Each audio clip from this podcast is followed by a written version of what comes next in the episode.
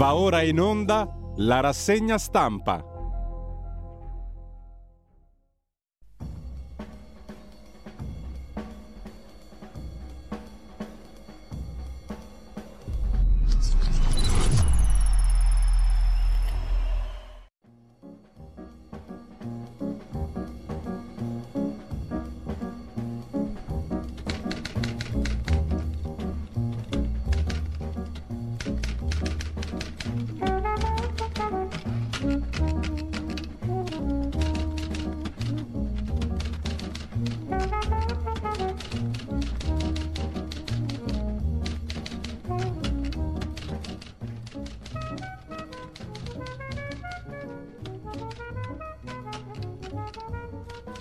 Radio Libertà, di nuovo in onda, diamo la linea subito a Giulio Cainarca.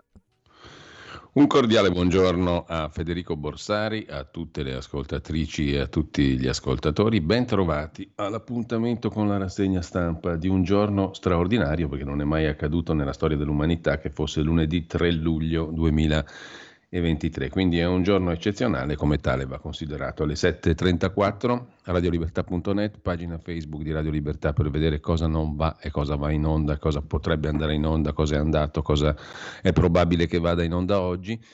E ehm, subito l'agenzia ANSA con un problema fondamentale per l'Italia, il ministro San Giuliano contro Sgarbi, no al turpiloquio, no al sessismo. Se non sapete di che cosa si tratta, peggio per voi.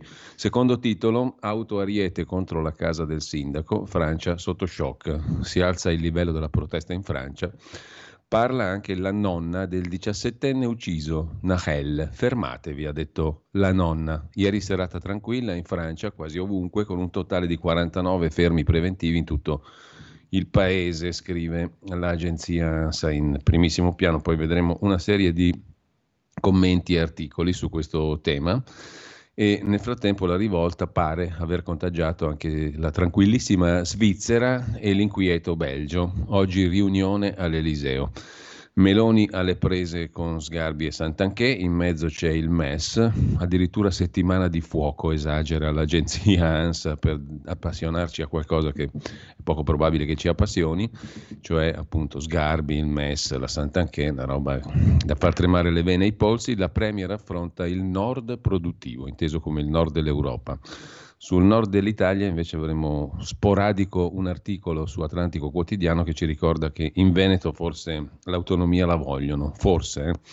Mentre sempre dal primo piano dell'agenzia ANSA di stamani Papa Francesco si è detto indignato per il rogo del Corano in Svezia e se l'è presa anche contro oroscopi e cartomanti, giustamente, solo superstizioni, ha detto il pontefice. in primo piano ancora Sull'agenzia ANSA di stamani esplosione vicino a una base aerea russa e raid su Belgorod. La Polonia intanto rafforza i confini. Da Putin, dalla Russia, sarebbero andati 17 miliardi e mezzo di dollari in tutto al simpatico Prigozhin, che sempre più se lo guardate fisionomicamente sembra il figlio del Papa, proprio fisionomicamente, non come personalità, sia chiaro. Comunque, al di là di questo, attacco israeliano a Jenin almeno tre palestinesi uccisi, altri 13 sono stati feriti, lo ha riferito il Ministero della Sanità palestinese, portavoce Abu Mazen dice a Jenin un crimine di guerra. E poi c'è Salvini, poi vedremo l'intervista pubblicata ieri sul Corriere della Sera.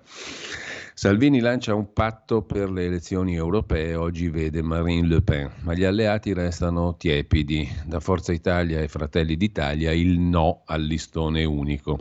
Giorgia Meloni ha detto che l'Italia cresce, i dati sul lavoro dell'Istat sono incoraggianti, i dati dell'Istat sul lavoro per essere più precisi sono incoraggianti, lo ha detto la Premier su Facebook. E poi ancora Verstappen imbattibile ma in Austria, alcuni lampi della Ferrari per chi ancora si appassiona alla Formula 1, la fine investe nelle mani dei figli, i francesi di Vivendi alla finestra, scrive ancora l'agenzia ANSA in prima pagina, i figli che saranno eredi dell'impero finanziario di Silvio Berlusconi stanno studiando insieme tutte le ipotesi del futuro del gruppo. Il ricordo dei figli di Berlusconi in un video Mediaset con una didascalia firmata da Marina, Pier Silvio, Barbara, Eleonora e Luigi, i cinque figli di Silvio Berlusconi, dolcissimo papà, grazie per la vita, grazie per l'amore, vivrai per sempre dentro di noi, la didascalia del video su Mediaset. L'Unione Europea verso le norme rafforzate sulla privacy, in arrivo la nuova proposta sul GDPR, privacy eccetera, più cooperazione tra i 27, bla bla bla bla bla bla bla e poi il trionfo di Selva al Paglio di Siena. Strage sulle strade, 600 morti nei weekend del 2023, poi c'è una notizia importante, Barbara D'Urso lascia pomeriggio 5. Finisce un'era, un'epoca storica incredibile, rievocata oggi anche sul Corriere della Sera. Estate 2023, un terzo della spesa sarà destinato a mangiare, tutti in vacanza, tutti a mangiare, bere, strafogarsi, per un valore che supera 15 miliardi di euro per ristoranti, pizzerie, agriturismi, perché potrà crollare il mondo, ma l'italiano in vacanza e a mangiare e a bere ci va sempre. Con ciò lasciamo la prima pagina dell'agenzia ANSA sulle cronache di Repubblica. Ci sono due pagine interessanti per inquadrare la vicenda di Michelle Causo, la ragazza di 17 anni uccisa nel quartiere Primavalle dopo una lite per 20 euro da un coetaneo Ebbene, è stata uccisa con il coltello usato per tagliare la droga, la shish. Faro sui baby pusher della zona di Primavalle. Approfondimenti sui cellulari in corso. Ma i genitori non ne vogliono sentir parlare, la droga non c'entra. Come mai i genitori non ne vogliono sentir parlare se tutto porta lì? Punto di domanda. Stasera la tripla fiaccolata in memoria della vittima con Gualtieri e Rocca anche l'ultrafascista Castellino. Il fidanzato della ragazzetta aveva comprato le fedi, te l'avevo promesso, anzi le ha comprate, te l'avevo promesso, ci sposeremo comunque anche con lei morta, dice il fidanzatino. C'è poi la droga dei trapper, si chiama Purple, si compra su Telegram, è il mix venduto dal simpatico soggetto, il killer di Prima Valle, una miscela di sciroppo per la tosse, codeina e prometazina, si trova in chat. Consegne express in tutta Roma. Però per carità, i genitori sono infuriati, la droga non c'entra. Ha ucciso la ragazzina con lo stesso coltello con cui tagliava l'ashish. Emergono nuovi particolari sulla terribile giornata in cui la diciassettenne è stata accoltellata e uccisa da ODS, il suo coetaneo. C'è anche questa bella droga qui, appunto la Purple. Con 80 euro se ne prendono 40 mg, con 150 80 per l'acquisto bisogna mandare un selfie ed essere solo gente seria, affidabile, no infami, no guardie. È un mercato nero e clandestino, scrive Repubblica nell'edizione romana di stamattina, ma facilmente accessibile quello che si sviluppa sul web. Le nuove piazze di spaccio a Roma sono invisibili ma al tempo stesso alla luce del sole non propongono più i classici erba, hashish, cocaina, ma anche il purple drank, detto anche lean, purple jelly o Sizulp. È il cocktail a base di sciroppo per la tosse contenente codeina, prometazina che agisce anche come antistaminico e bibite zuccherate. Dall'Amazon della droga, che ha come immagine del profilo una maschera di Silvio Berlusconi, fino a Zpot Roma, le chat Telegram dove trovare stupefacenti sono praticamente infinite e hanno da 100 a 7000 iscritti. Garantiscono consegne in giornata, quartiere per quartiere. Ci sono anche i castelli romani per chi vive fuori dalla capitale. Tra le richieste in aumento ci sono farmaci come il Macatussin, che un tempo poteva essere acquistato in Svizzera senza ricetta, e l'Actavis, 150 euro a bottiglia, due ingredienti fondamentali per la Lean, la miscela venduta attraverso il suo profilo Instagram dal killer di Prima Valle, cioè dal ragazzo che ha fatto fuori Michel Causo. Ma i genitori infuriati, la droga non c'entra. Eh, per carità. Il 17enne che ha ucciso Michel Maria Causo con sei coltellate sotto l'effetto di stupefacenti aveva abbandonato la scuola e vendeva l'IN, questa miscela appunto di droga. Così si guadagnava da vivere. Accanto alle foto da gangster su Instagram proponeva in vendita la miscela viola diventata famosa nella comunità hip hop americana degli anni 90, ma che in Italia è meglio conosciuta per la sua associazione con la musica trap, tanto che alcuni artisti ne parlano anche nei propri brani come Sfera e Basta, che insieme a Dref Gold ha cantato una traccia, Sciroppo, proprio dedicata al mix realizzato con pochi e facilmente reperibili ingredienti.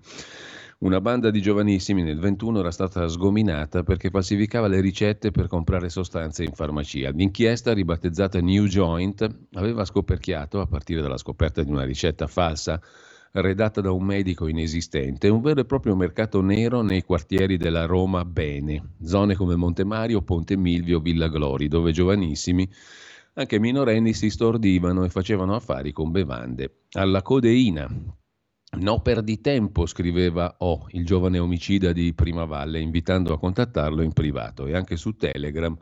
Rapporto diretto senza intermediari. Su alcuni gruppi i prezzi sono esposti sotto alle foto. 40 ml 80 euro, 80 ml 150 euro, 10 euro di sconto per chi acquista più droga da diluire poi nelle bevande dolci e gasate. Su altri c'è un menù vero e proprio: fumo, cocaina, chetamina, MDMA, Vera Lean. Il pagamento è a mano, il costo di consegna ha un supplemento calcolato sui chilometri. La droga arriva in tutta la città capillarmente. Il 17enne aveva già scoperto che così si campa. Si stracampa, vista che ormai le città sono combinate così e gli italiani sono combinati così, perché i clienti sono per lo più italici. La nuova Italia che avanza.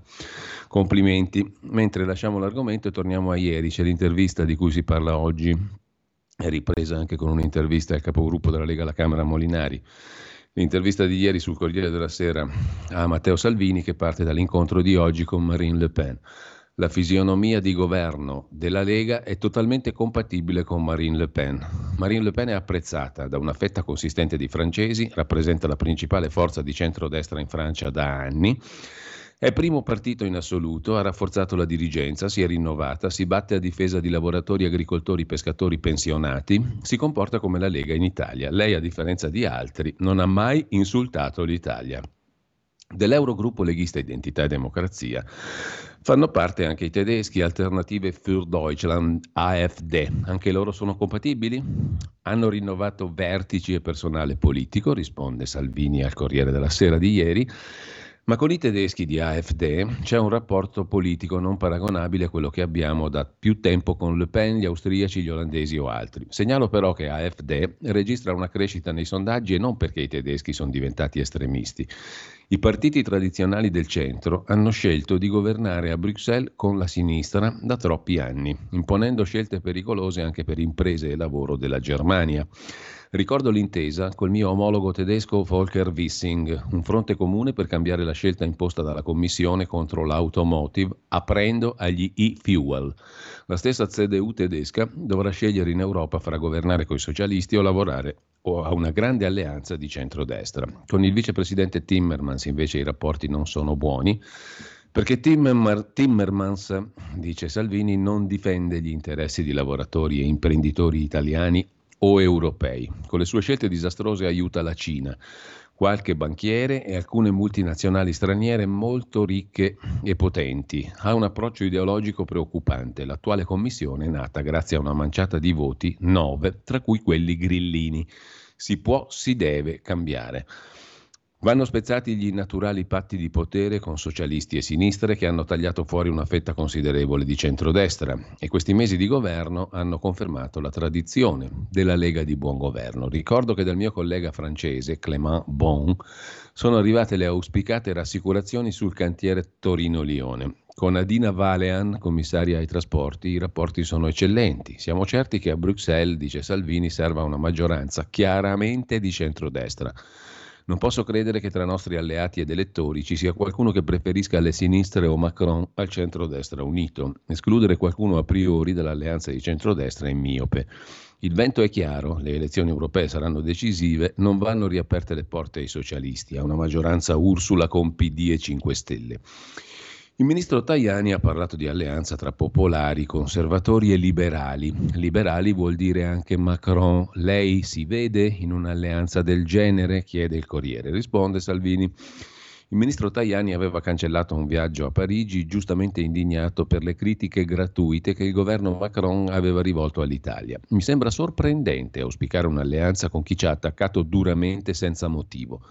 Sono impegnato per unire centrodestra. L'unità delle nostre famiglie politiche che hanno solide radici comuni va costruita. È una delle eredità di Silvio Berlusconi.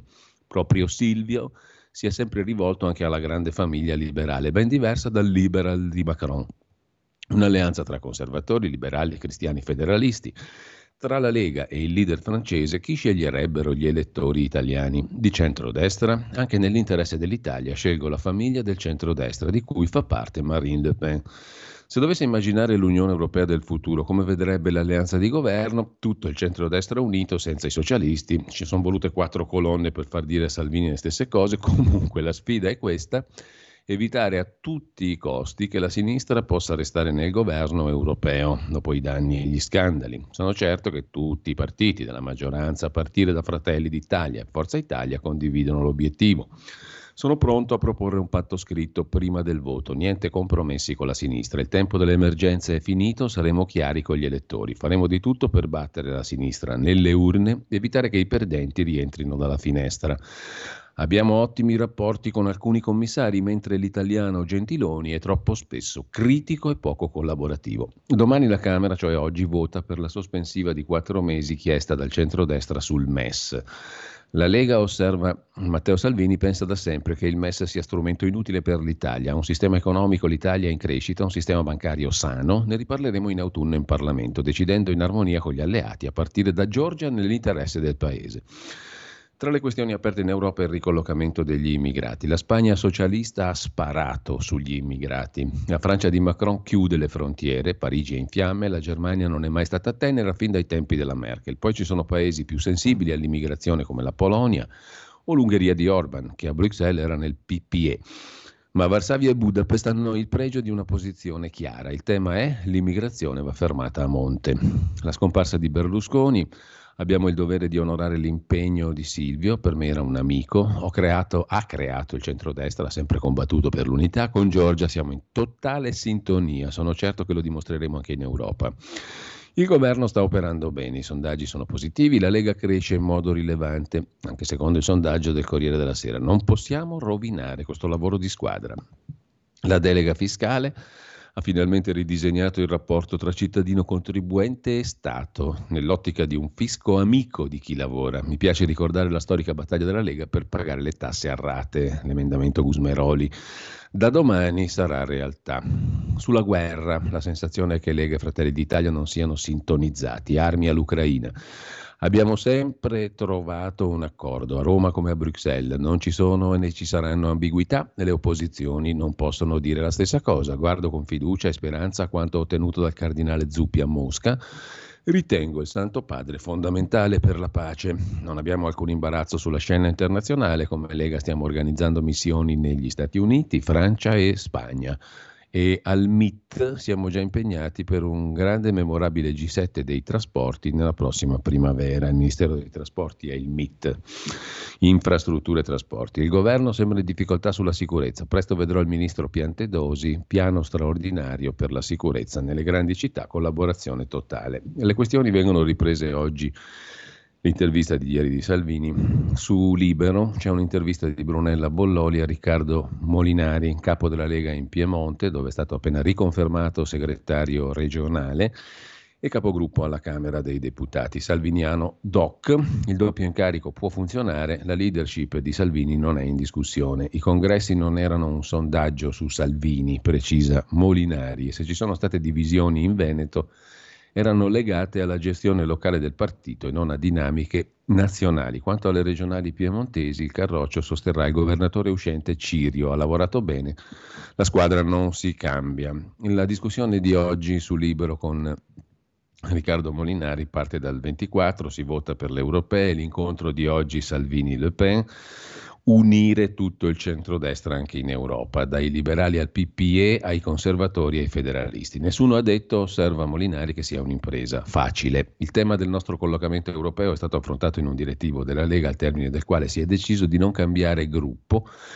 di restare in identità e democrazia con Le Pen e i tedeschi di AfD. Se la linea per noi è questa, dobbiamo stringere alleanze se vogliamo che il centrodestra vinca a Bruxelles Europa, cambi in meglio convincere Le Pen e i tedeschi di AfD ad allearsi con i popolari, più che altro convincere popolari e conservatori a stare con Le Pen e AfD. Questa è la cosa più ostica. Bisogna stringere un patto di tutto il centrodestra, a cui aggiungerei il centro di Renew Europe.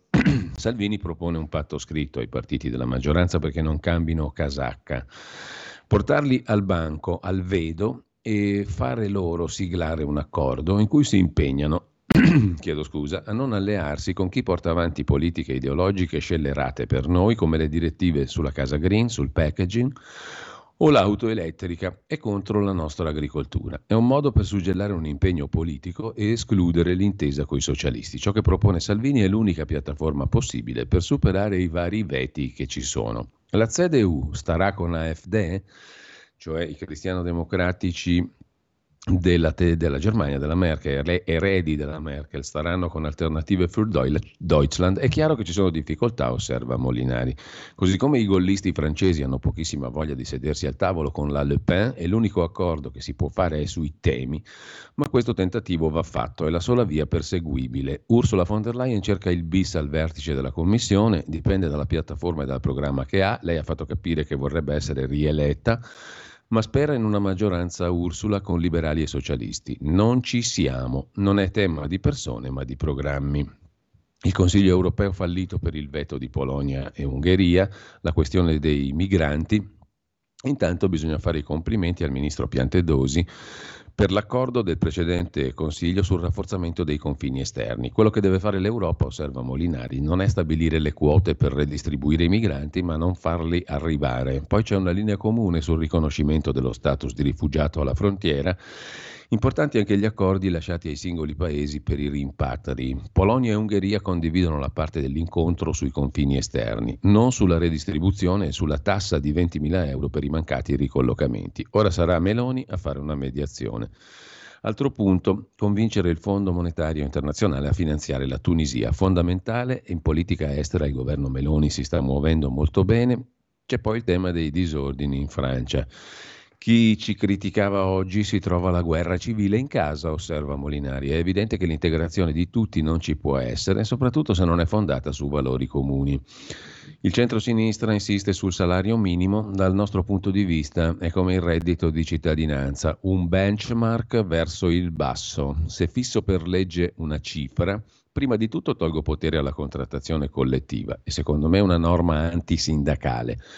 Poi vanno trovati strumenti legislativi per estendere le tutele dei lavoratori all'interno dei contratti collettivi. È uno strumento troppo rigido, in sostanza il nostro punto di vista è più pro-sindacati di quello della sinistra. Il tema successivo è quello del codice degli appalti di Salvini, è un regalo ai cittadini, ai sindaci, agli amministratori, dà fiducia e libertà, allinea le norme italiane a quelle europee, semplifica gli affidamenti diretti, le contrattazioni senza bando, trasparenti e regolamentate, i controlli ci sono, chi sbaglia va sanzionato, non si può avere una normativa che parte dal presupposto che l'amministratore è un bandito. Mercoledì in Senato informativa sul caso del ministro Santanché. Non, non, hanno i numeri per presentare la mozione di sfiducia e sanno che è il modo migliore per ricompattare la maggioranza. Sul governo, conclude Molinari, non vedo tensioni all'orizzonte, non certo interne, i problemi possono venire da fuori, immigrazione, disagio sociale, PNRR, ma la solidità del centrodestra è fuori discussione. Così oggi Riccardo Molinari su Libero. Mentre apriamo il capitolo Francia, prima di andare a vedere le prime pagine, sulla Francia c'è un interessante, peraltro, peraltro non so cosa c'entri, ma comunque c'è un'interessante intervista al politologo Marc Lazar, siamo a pagina 13 di Repubblica di stamani, cresce, a proposito dell'incontro di oggi Salvini-Le Pen, Cresce il partito di Le Pen, adesso la Francia è ancora più divisa. Per quanto riguarda la situazione, come si evolverà, vedremo nelle prossime notti, ma ci saranno di certo conseguenze. Molti ragazzi saranno condannati, tanti sono minorenni e riusciranno a scampare alla giustizia, dice il professor Lazar. A approfittare di questa situazione sarà Marine Le Pen. Questo è scritto. Il partito dell'ordine avanza. Basta sentire la gente delle periferie a cui hanno distrutto macchine e servizi. Inoltre c'è una questione di immagine della Francia che ospiterà il mondiale di rugby e le Olimpiadi. Un danno assoluto a livello internazionale quanto sta accadendo. Dopo essere stata indebolita in Francia dalla discussa riforma delle pensioni, Macron non esce bene neanche da questa crisi ha dovuto abbandonare il vertice europeo e annullare la visita in Germania. La Francia sembra un paese lacerato, come dimostra la battaglia delle collette per le famiglie di Nahel e del poliziotto che lo ha ucciso. Quest'ultimo ha ricevuto il quintuplo di donazioni. La Francia, osserva il politologo Marc Lazar, è un paese sempre più diviso, ma ci sono frammentazioni anche nelle periferie. Molti giovani cercano di integrarsi, ma finiscono vittime della cultura del ghetto e dei trafficanti di droga. È un problema di coesione sociale, ma anche repubblicana. Il patto repubblicano in Francia è cruciale, ma i suoi simboli, stazioni di polizia, scuole e biblioteche, sono sotto attacco. La media degli arrestati è a 17 anni. Credo sia a causa dei social network su cui passano tutto il tempo. Anche l'attacco contro i negozi di cellulari o scarpe è simbolo della società del consumo alla quale loro sono molto attaccati. In ogni caso, io l'avevo fatto notare nel 21 in un'indagine su 8.000 giovani da 18 a 24 anni. Rimangono enormi problemi nelle periferie, ma la politica francese è cieca. Nessun candidato presidenziale, a parte uno, mi ha ascoltato. Invece già allora emersero dati molto preoccupanti per il 20% di quei giovani nati in Francia da due genitori stranieri e il 23% di quelli musulmani, la Francia è un paese razzista. Il 22% di tutti i giovani, anche nati da genitori francesi, sostenevano invece che la violenza fosse giustificata per cause legittime per la metà di tutti quei giovani si poteva esercitare violenza sui deputati della République e la maggioranza non si riconosceva nell'offerta politica. Un fallimento, insomma, la gioventù in Francia. La classe politica francese non prende in considerazione le scienze sociali. A scuola i giovani delle periferie dicono di essere maltrattati, le famiglie non li aiutano. Risultato, una situazione esplosiva da anni. Appena c'è un incidente, tutto si infiamma. Il razzismo di parte della polizia, il massimalismo dei sindacati Getta benzina sul fuoco? risponde il professor Lazar. Sicuramente c'è razzismo tra gli agenti, ma soprattutto grande diffidenza nei confronti degli abitanti di queste banlieue e viceversa. Queste generazioni di rivoltosi sono una minoranza ma molto attiva, si sentono esclusi dal sistema, bisogna reintegrarli nella società. Quanto ai molti giovani musulmani che protestano, l'islamismo politico è un problema, la dimensione post-colonialista, il passato non passa mai, permane, conclude Lazar. L'islamismo politico gioca anche su questo per una minoranza di musulmani giovani, un'identità radicalizzata che critica la République. La grande sfida, ricostruire il patto repubblicano, dice Lazar. C'è un'altra intervista, un altro polemista, filosofo e intellettuale francese, Pascal Bruckner, Cesare Martinetti lo intervista sulla stampa di oggi a pagina 7, filosofo appunto, Bruckner ha sulla rivolta francese uno sguardo molto crudo. Nel suo ultimo libro pubblicato in Italia, intitolato Editore Guanda, Un colpevole quasi perfetto, si legge nella denuncia del nuovo bersaglio del razzismo. Il nuovo bersaglio dei razzisti è l'uomo bianco, Cosa è cambiato dalla rivolta delle banlieue nel 2005? Il cambiamento più grande, dice Bruckner, è che la grande maggioranza dell'opinione pubblica è ostile ai manifestanti e lo si vede con la colletta a favore del poliziotto che ha sparato. Si sono raccolti cinque volte più soldi che non per la vittima, il giovane Nahel. Le violenze e i saccheggi sono intollerabili dal 2005 lo Stato ha speso miliardi di euro per le banlieue e si raccontano menzogne colossali. Vengono assaltati perfino gli asili nido, le scuole, le mediateche, gli ospedali, i servizi sociali, come se si volessero distruggere gli aiuti che sono arrivati con quei soldi nei quartieri. La maggioranza della popolazione non è certo quella che assalta e saccheggia. Chi manovra tutto questo? Ci sono bande, dice Bruckner alla stampa, molto organizzate, armate, finanziate da narcotrafficanti, si torna alla droga, come a Roma, che alimentano la narrazione del razzismo e della segregazione per tenere il potere nei quartieri, condominio per condominio. I violenti sono vandali, piccoli ladri e grandi svaligiatori che hanno assaltato metodicamente i centri commerciali rubando apparecchi elettronici, computer, telefoni, abiti. Poi ci sono le gang criminali che approfittano della situazione per attaccare commissariati di polizia e municipi E c'è un terzo gruppo, i terroristi ecologici di estrema sinistra, alleati con i ragazzi di banlieue che attaccano i simboli del potere, caserme, pompieri, gendarmerie. Questo succede da molti anni nei quartieri. La cosa preoccupante, osserva Pascal Bruckner, è che la Francia è un paese malato veramente, perché tutti i conflitti sociali diventano rivolte. È un paese che ha da sempre la tradizione della violenza. Sotto l'Ancien Régime con la rivoluzione del 1789, momento storico che si compie con l'invenzione del terrore. Non scopriamo certo la violenza nel 2023 dalle guerre di religione alle dragonate nel regno di Luigi XV alla rivoluzione al 1870. La Francia è un paese fondato sulla violenza, oggi però penso sia dovuta alla mancanza di autorità dello Stato. Viviamo da 50 anni le dimissioni dello Stato. Dopo De Gaulle tutti i poteri pubblici, destra e sinistra, hanno distolto lo sguardo dalle banlieue, dall'Islam radicale, dall'immigrazione. Adesso paghiamo il conto. Macron ha ereditato una situazione deteriorata da molto tempo tempo. La realtà è più complicata rispetto al fallimento del modello di integrazione francese. Adesso si parla solo di banlieue, ma c'è tutta una borghesia di origine magrebina o africana che si è affermata molto bene. Ci sono grandi professori di medicina, avvocati, scrittori, imprenditori. Le banlieue sono soprattutto un problema sociale di relegazione. Secondo me non rappresentano uno smacco della politica di integrazione alla francese, ma ne sottolineano i limiti. Macron cosa ha fatto per i giovani delle banlieue?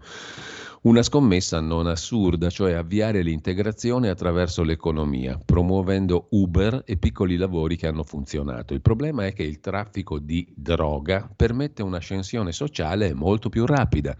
Le sentinelle o gli spacciatori guadagnano in un giorno come una chauffeur in un mese. Il narcotraffico diffuso sta conquistando i quartieri in tutta l'Europa, Belgio, Olanda.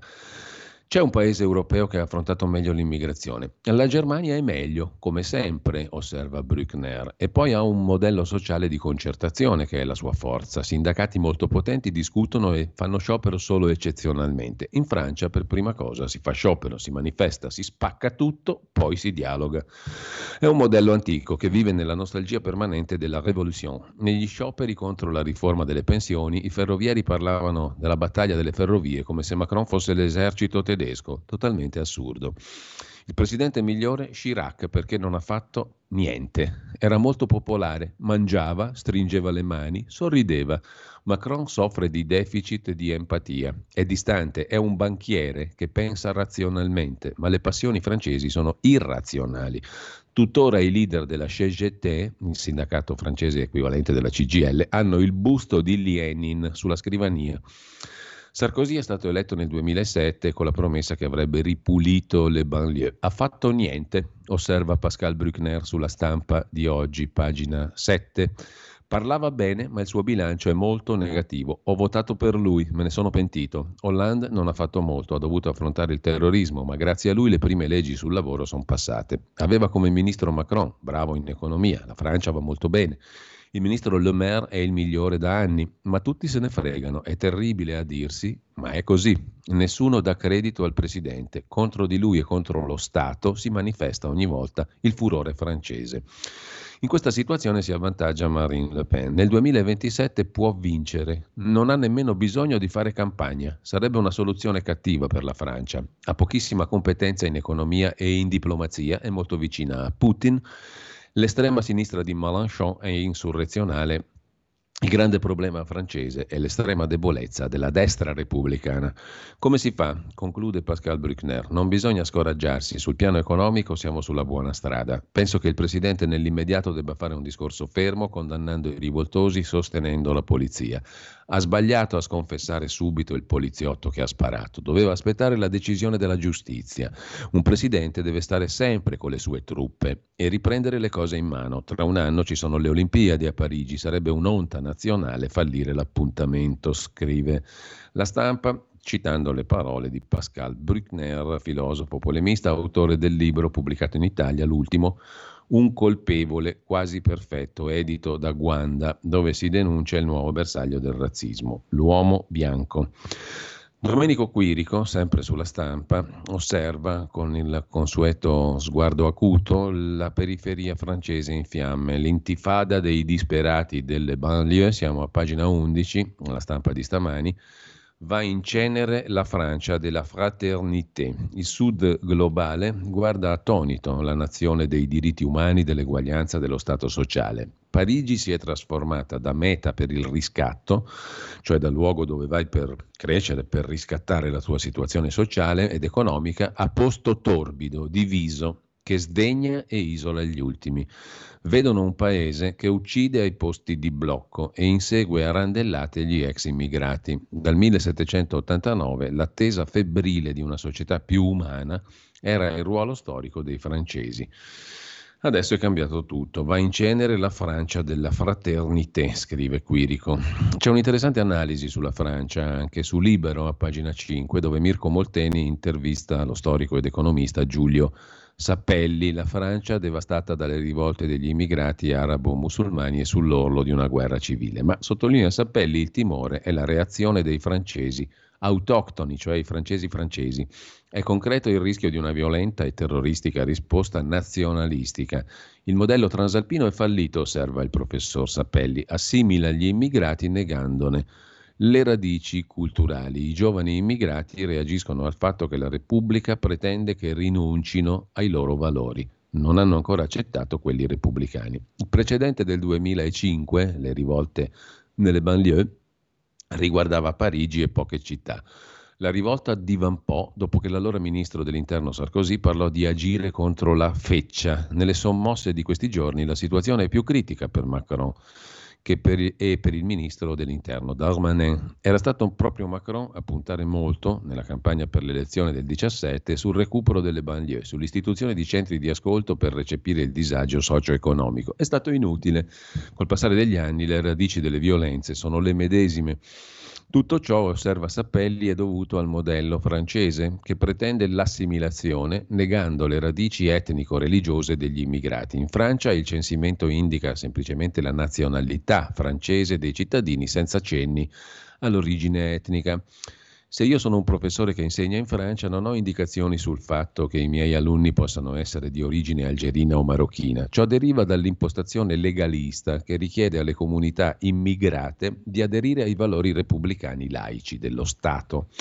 È assimilazione, non integrazione. L'inverso di quanto accade in Gran Bretagna, dove alle varie comunità non viene chiesto di rinnegare le radici e si ha un melting pot. Anche la Germania tende a integrare, non si sognerebbero di pretendere dai turchi di non essere più turchi. Le rivolte francesi sono anche una lotta di classe su base etnica, poiché c'è esclusione economica. Agli squilibri di reddito nelle periferie degli immigrati si è aggiunto l'impoverimento degli ultimi tre anni per pandemia Covid. Il concetto fondamentale è l'anomia, cioè l'assenza di leggi e regole, prosegue Sappelli. Gli immigrati reagiscono al fatto che la Repubblica pretende che loro rinuncino ai loro valori, ma nel frattempo non hanno accettato i valori repubblicani. Si trovano senza regole in mezzo al guado e devastano. Ad aggravare il quadro, la polizia francese ha una propensione all'uso della violenza superiore rispetto alla polizia italiana o tedesca. Se simili rivolte si ripetono, è possibile che i francesi autoctoni scendano nelle piazze contro i magrebini? Sì, risponde Sappelli, che anche i francesi autoctoni reagiscano con violenza è un rischio concreto. Tutti in Francia hanno paura di questo. Per questo motivo i maggiori oppositori di Macron, Le Pen e Mélenchon, non dicono nulla sulla rivolta, tacciono per non alimentare tensione, ma anche per lasciare che le responsabilità se le prenda, come è giusto, il Presidente. Il rischio di rivolte nazionaliste è eredità dei fatti del 60, guerra d'Algeria, il terrorismo dei Pied Noir, i coloni francesi antigollisti. Oggi sono a rischio città a connotazione conservatrice come Marsiglia e Lione.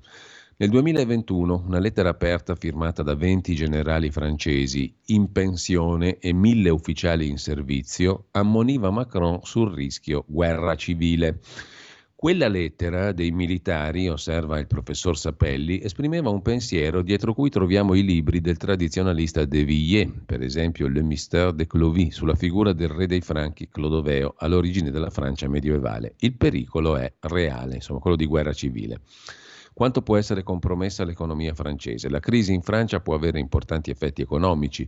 Se la tensione cresce, se ci saranno scioperi con grandi perturbazioni nei processi produttivi, poi l'interruzione dei trasporti che causerà problemi logistici alle aziende, infine il turismo. In Francia arrivano 50 milioni di turisti all'anno.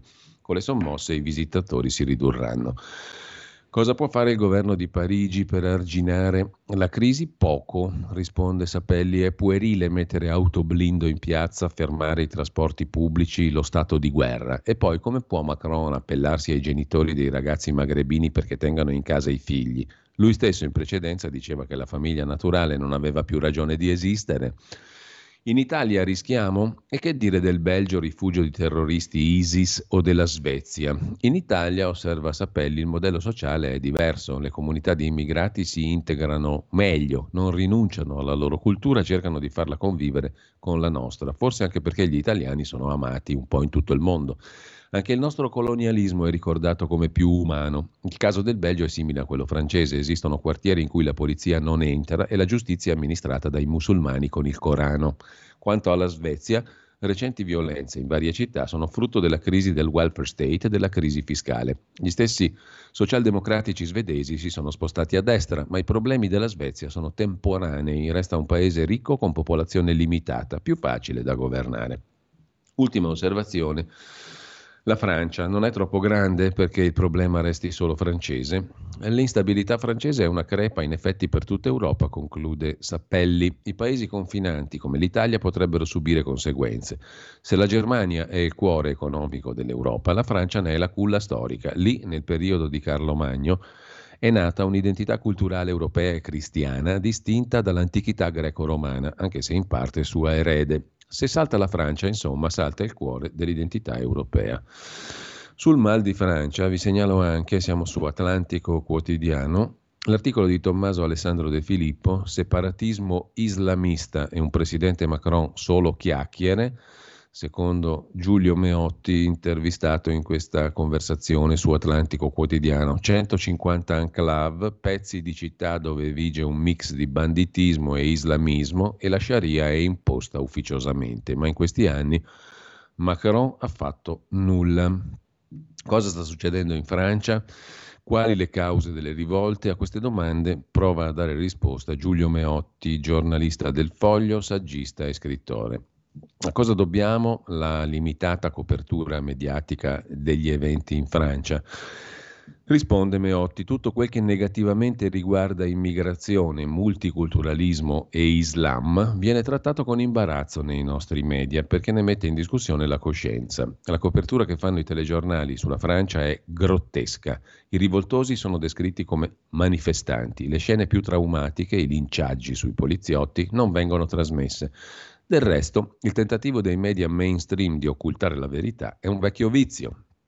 Il mio giudizio su quanto sta avvenendo Semplicemente drammatico, dice Meotti a Atlantico Quotidiano. La Francia vive un fenomeno di disintegrazione. Siamo al quarto giorno di rivolte, molto diverse da quelle del 2005, che erano circoscritte a Parigi. Ora è tutto il paese e rappresentano un attacco allo Stato nazionale. Vengono bruciati edifici pubblici, municipi, biblioteche, stazioni di polizia. A un certo punto si placheranno, ma non sappiamo se uno stop arriverà stasera o tra giorni. Il problema della Francia è insito nel fenomeno dell'islamizzazione del territorio, che è avanzata per decenni, incontrastata. Oltre Alpe esistono 150 enclave, secondo analisi ufficiali dei servizi segreti francesi. Sono pezzi di città dove c'è una sorta di mix tra banditismo e islamismo la Sharia viene imposta con la cacciata degli ebrei, il rispetto del vestiario per le donne, spariscono le minigonne, aumentano i veli e l'imposizione del cibo halal nelle macellerie e nelle mense scolastiche. Ci sono caffè per soli uomini, il tutto avviene in maniera ufficiosa, dato che sarebbe legalmente vietato. In Francia hanno concesso a una civiltà differente di inserirsi nel territorio senza chiedersi se le sue abitudini fossero compatibili con la legge nazionale.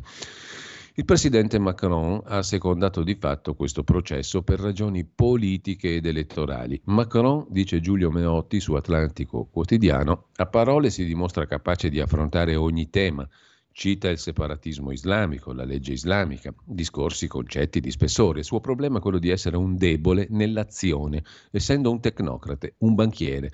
La sua debolezza non aiuta il paese, non dichiara lo stato d'emergenza, si dimostra incapace di gestire la sicurezza dei cittadini. Per fermare l'islamizzazione non ha fatto praticamente nulla e i risultati si vedono. Con gli Stati Uniti del Black Lives Matter L'analogia è insita nella questione razziale, dato che notiamo il tentativo di etnicizzare lo scontro. Nel caso francese si aggiunge la questione islamica, assente in America. Le rivolte si saldano sulle terze e quarte generazioni. C'è un fenomeno di rivendicazione identitaria assente negli altri stati. In Italia, conclude Giulio Meotti, siamo indietro di decenni su questo. Rischiamo di arrivare alla stessa condizione tra 20 o 30 anni. I paesi non sono allineati nelle condizioni, ma nella sfida da fronteggiare. Peraltro noi abbiamo problemi diversi, questioni diverse, per fortuna il nostro è il paese di Mariano Apicella, c'è una bellissima intervista di Giulia Cazzaniga sulla verità, penso ogni giorno a Berlusconi, i processi, colpa dell'invidia, dice lo chansonnier di Silvio Berlusconi. Mi ascoltò in hotel. Dopo la seconda canzone mi chiese di lavorare per lui. C'erano tante belle donne e mia moglie protestava. Mi sono esibito per Putin, ma non rideva mai. Asnar, Bush, Blair e invece erano spassosi. Tra gli italiani amavo Bossi e Buttiglione, dice lo squisito Mariano Apicella nell'intervista a pagina 13 della Verità. Invece c'è una cosa curiosa, sempre a pagina 13, ma di Brescia Oggi di stamani, un manifesto complottista all'interno delle manifestazioni per le città della cultura, lì Brescia e Bergamo. Deflagra un caso in largo Formentone a Brescia. Frasi filo Putin e negazioniste, poi la rimozione. Spiazzato il comune, gli organizzatori prendono le distanze. L'incollatore compulsivo, scrive Brescia oggi, di manifesti complottisti, filoputiniani, nazi, fascisti, contrario ai vaccini, favorevole alle pecore. Non sono stato io a togliere il cartello, stavo seguendo la transumanza in Val Brembana. Il geometra architetto ingegnere pensionato Franco Meani, presidente degli Amici delle Mura di Bergamo, non rinnega neanche un punto e virgola della stampa appesa in largo Formentone per la mostra Brescia e Bergamo nel primo Ottocento. Questo pensiamo, sono i membri dell'associazione, questo abbiamo scritto. Oltre alle mappe del catasto napoleonico teresiano e ai patrocini di Loggia, Provincia, Ance e Regione Lombardia, Ieri per qualche ora il pubblico ha visto un manifesto dal contenuto molto molto complottista. Titolo innocuo, progetto per Bergamo e Brescia, capitali della cultura.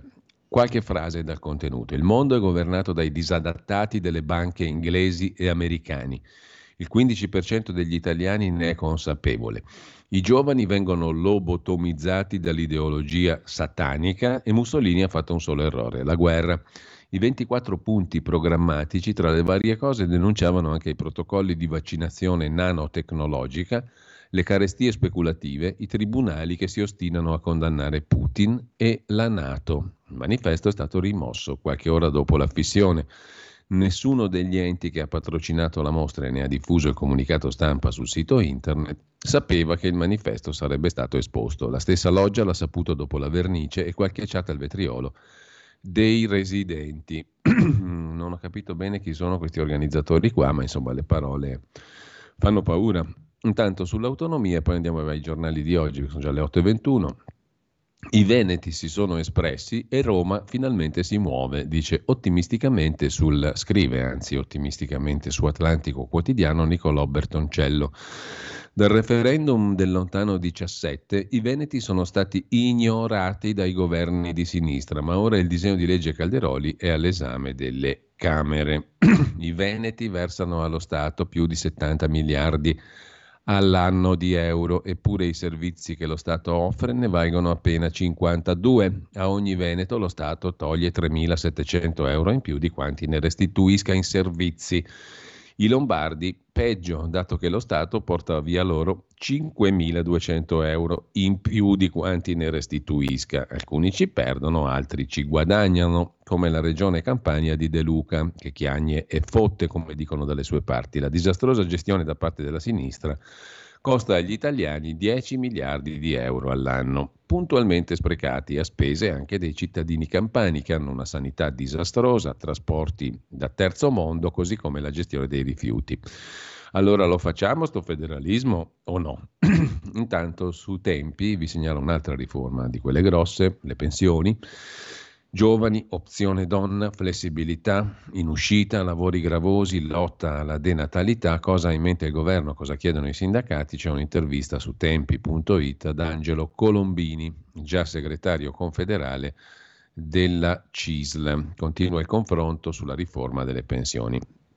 Sul Tempi, poi, già che ci siamo, c'è una recensione di Luca Del Pozzo di un libro appena uscito, I papi e la massoneria, della storica Angela Pellicciari, edizioni Ares. Un libro molto interessante, scrive Luca Del Pozzo. Tra massoneria e chiesa non ci può essere dialogo, pubblicato in una nuova edizione il volume di Angela Pellicciari che descrive i rapporti e le lotte tra i papi e i liberi muratori. Con ciò lasciamo appunto le, gli articoli principali di oggi, o almeno quelli che volevo segnalarvi in anticipo, per andare a vedere le prime pagine, le prime pagine dei quotidiani di oggi. Andiamo veramente a volo. Il Corriere della Sera apre con eh, i fondi europei, l'obiettivo è vicino, basta tafazzismo sul PNRR, è un'intervista a Giorgia Meloni, poi la vediamo meglio. Meloni rivendica il cambio di passo sui migranti, il MES può attendere e sull'Europa l'intesa tra PPE e socialisti è innaturale. Sui migranti appunto ci sono nuove regole, rispetto i no di Polonia e Ungheria, dice Giorgia Meloni, e sul patto di Salvini per un centrodestra tutto unito in Europa c'è tempo. La ratifica del MES invece può attendere, c'è tempo anche lì. Sul PNRR basta tafazzismo, siamo vicinissimi all'obiettivo. Poi c'è la proposta di legge sul salario minimo di Ellis Line. Il governo è contro i poveri, ha detto la segretaria del PD. Sgarbi, il suo talento, le sue inspiegabili bassezze volgari, scrive Fabrizio Roncone, e poi l'assassino di Prima Valle, mm, mai parlare di droga, eh? però il coltello, la droga, i complici, un omicidio, tanti misteri, i pusher di Prima Valle, l'arma del delitto, il ruolo dei fiancheggiatori, il vero movente, cosa l'ha preceduto, cosa è successo dopo la tragica fine della diciassettenne. Michel Causo. La famiglia di Nael in Francia, ora fermatevi, dopo l'attacco a un sindaco, bruciata la casa del sindaco di una cittadina a 30 km da Parigi. Non si placca la violenza, scrive il Corriere della Sera. Con ciò lasciamo la prima pagina del Corriere, andiamo a vedere il fatto quotidiano che se, se apre la sua prima pagina prendendosela con quella che chiama la marchesa del Grillo, cioè la ministra Santanchè, 462 accertamenti o multe per la sua Maserati e multe mai pagate. Il bolide diesel, niente meno, in centro a Milano e 43 soste vietate. La fuoriserie, la Maseratuccia di Daniela Santanchè, a carico della società Decotta, Visibilia, ha collezionato passaggi ai varchi impuniti perché è parlamentare e decine di contravvenzioni non pagate e trasmesse alla società di riscossione. Tanto la macchina è intestata alla visibilia. I passaggi ai varchi sono impuniti perché lei è parlamentare, quindi lo può fare, quindi non c'è niente da punire. Se lei è parlamentare può passare dove noi comuni cittadini non possiamo. Intanto, sempre dalla prima pagina del Fatto Quotidiano, Confindustria divisa più debole si conta per il dopo Bonomi. La, il treno ad alta velocità Torino-Lione, i lavori prosciugano le sorgenti dell'acqua, secondo la testata francese Mediapart, allarme e proteste green anche in Francia. 60 bocciature del disegno di legge Calderoli sull'autonomia, è la secessione dei ricchi, i pareri negativi di Banca Italia, Unione di Bilancio, imprese, esperti, può fare implodere l'Italia, nessuno al sud ha risorse per chiedere più poteri, insomma. Il disegno di legge Calderoli è da respingere in toto, scrive il Fatto Quotidiano, e poi il mercato dei visti, il sottosegretario Cirielli dice basta alle gare con i privati, questo lo vediamo a parte, si mercanteggia sui visti per arrivare in Italia, in ambasciate estere.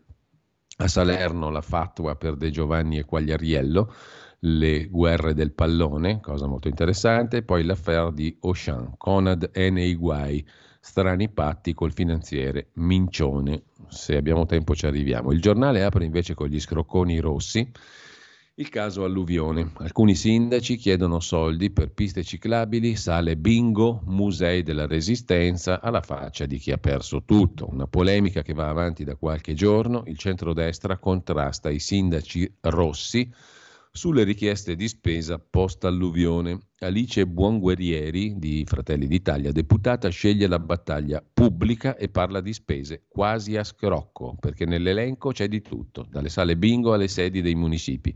Il guaio è che i danni sono precedenti alle alluvioni o addirittura in comuni mai colpiti la Francia e l'attacco alle istituzioni e poi il confronto fra i vari paesi sul PNRR. Italia top, scrive il giornale. Nessuno è riuscito a prendere più fondi di noi, il che peraltro ha un doppia, una doppia faccia, perché vuol dire che siamo anche i più indebitati. E poi questo non significa che i fondi li usiamo bene. Diciamo che siamo i più indebitati. 122 miliardi e passa di prestiti, nessuno ha ottenuto più dell'Italia. Sì, ottenuto vuol dire nessuno si è indebitato più dell'Italia, se vogliamo guardare dall'altra parte. Ad ogni modo, Strasburgo gela le coppie gay, bocciati tutta una serie di ricorsi. In vista delle europee 2024, trattative segrete a destra per liquidare l'euro sinistra, scrive il giornale. Il giorno invece si occupa di salario minimo in apertura, un salario a misura di territorio, l'intervista al giuslavorista Pietro Ichino che dice sì al salario minimo, ma la retribuzione deve tener conto anche del potere d'acquisto locale e della produttività. Insomma, se vogliamo fare salario minimo, un conto è il salario minimo in Lombardia, un conto in Toscana, un conto nel Lazio, un conto in Sicilia, in Puglia o in Calabria. Il ministro Salvini propone il centrodestra unito per governare in Europa e oggi vede Le Pen, è l'altro argomento. E poi a vent'anni sul SUV contro mano, nuovo incidente mortale a Roma. A provocarlo un giovane al volante di una supercar, schianto nel tardo pomeriggio sulla via Laurentina, una delle principali arterie di Roma. Un SUV Tesla, a bordo cinque ragazzi, contro mano, ha travolto una lancia Y, guidata da una donna 67enne, morta sul colpo.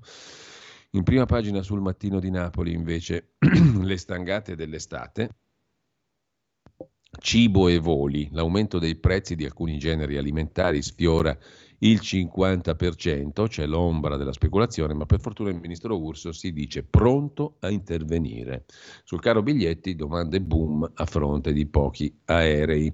E poi inizia il tour del PD contro l'autonomia, l'autonomia regionale. De Luca in forse, Napoli a rischio. L'appuntamento PD in Campania contro l'autonomia differenziata sembra destinato a saltare. La contrarietà di De Luca imbarazza il gruppo dirigente.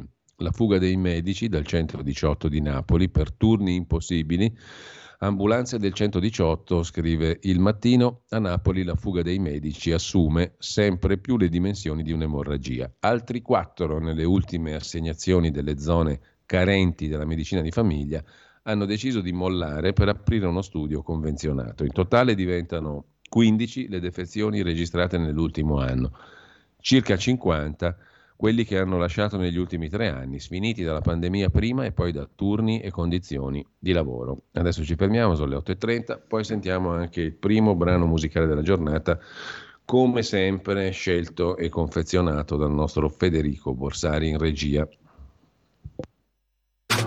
Stai ascoltando Radio Libertà. La tua voce libera, senza filtri né censura. La tua radio. Quotidiano di Sicilia, il quotidiano d'Italia, l'informazione che ribalta i luoghi comuni, una vera visione dei fatti, l'Italia vista da sud. Ogni siciliano che vive in Italia e nel mondo è una risorsa, è protagonista della crescita della nostra nazione. Dai forza alla crescita della nostra isola, abbonandoti al QDS digitale più archivio a soli 99 euro annui. Quotidiano di Sicilia, il quotidiano d'Italia una scelta di valore.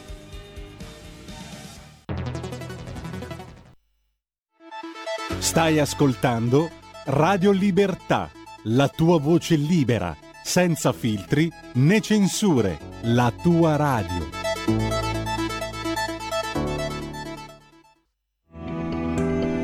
Il meteo.it presenta le previsioni del giorno. L'anticiclone, seppur non granitico, torna a dominare la scena sul nostro paese, regalando un inizio di settimana all'insegna del sole quasi ovunque. Temperature in aumento. Nella prima parte della giornata ampio soleggiamento da nord a sud, anche con cieli limpidi sulle regioni centro-meridionali. Lievi disturbi sui rilievi settentrionali e sul Triveneto. Nel pomeriggio poi non sono attese grandi variazioni, anche se aumenteranno un po' le nubi, maggiore rischio di fenomeni sull'arco alpino e prealpino. Per ora è tutto da ilmeteo.it, dove il fa la differenza. Tutti i dettagli come sempre sulla nostra app. Una buona giornata da Alessandra Tropiano. Avete ascoltato le previsioni del giorno.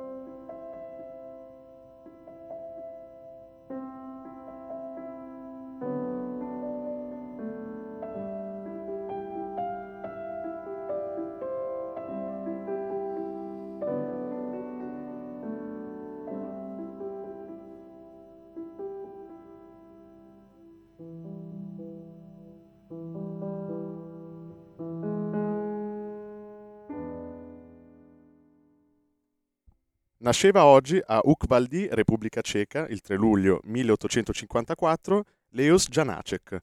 Questa era On an Overground Path, Book 1, numero 7, Good Night. È stato un compositore, musicologo, teorico della musica, librettista, studioso del fol- folklore e tanto altro. Ridiamo subito la linea a Giulio Cainarca.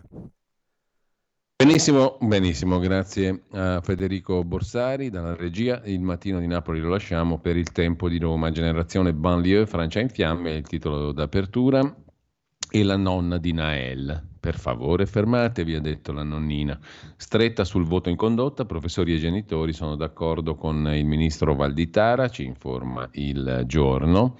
E poi il post di Giorgia Meloni su Facebook, disoccupazione ai minimi, il paese punta in alto. Le scuse del presidente del Museo Maxi di Roma Giuli per le parolacce di Sgarbi.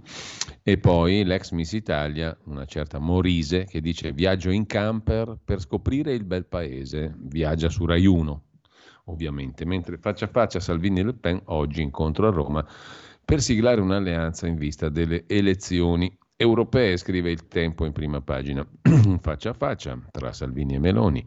L'obiettivo, un'alleanza tra conservatori, cristiani, federalisti e liberali per dar vita a, tra Bruxelles e Strasburgo a una maggioranza di centro-destra.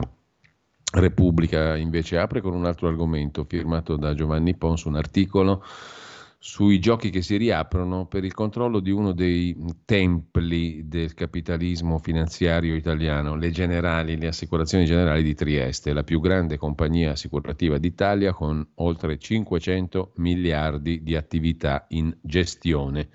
La novità arriva dall'IVAS, l'autorità che vigila sul mercato assicurativo. È assalto alle generali, grandi manovre in borsa la finanziaria della famiglia del vecchio autorizzata a salire oltre il 10%. Si riapre la sfida per il controllo delle generali. L'operazione può influire sul rinnovo del CDA di Mediobanca, dove ci sono anche movimenti di Caltagirone e Benetton, i patrioti della scalata, il titolo di Walter Galbiati, l'analisi di Walter Galbiati, cambia la stagione politica, si torna all'assalto dell'ultimo fortino della finanza italiana se anche Mediobanca non è più quel crocevia di partecipazioni che era sotto Enrico Cuccia, ha in pancia un grande asset che è il 13% di generali. Controllarla vuol dire mettere le mani su un portafoglio di oltre 500 miliardi di euro.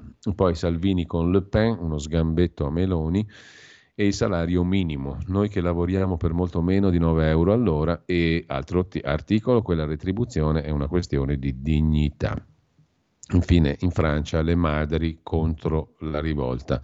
Da Repubblica, passiamo alla prima pagina della stampa, l'apertura anche qui è la, sulla questione del salario minimo, l'intervista con l'ex presidente dell'Inps Pasquale Tridico, il salario minimo è un affare per lo Stato, finalmente si parla di salario minimo, lo Stato avrebbe solo da guadagnare, vale un miliardo e mezzo di gettito in più, dice l'ex presidente dell'Inps.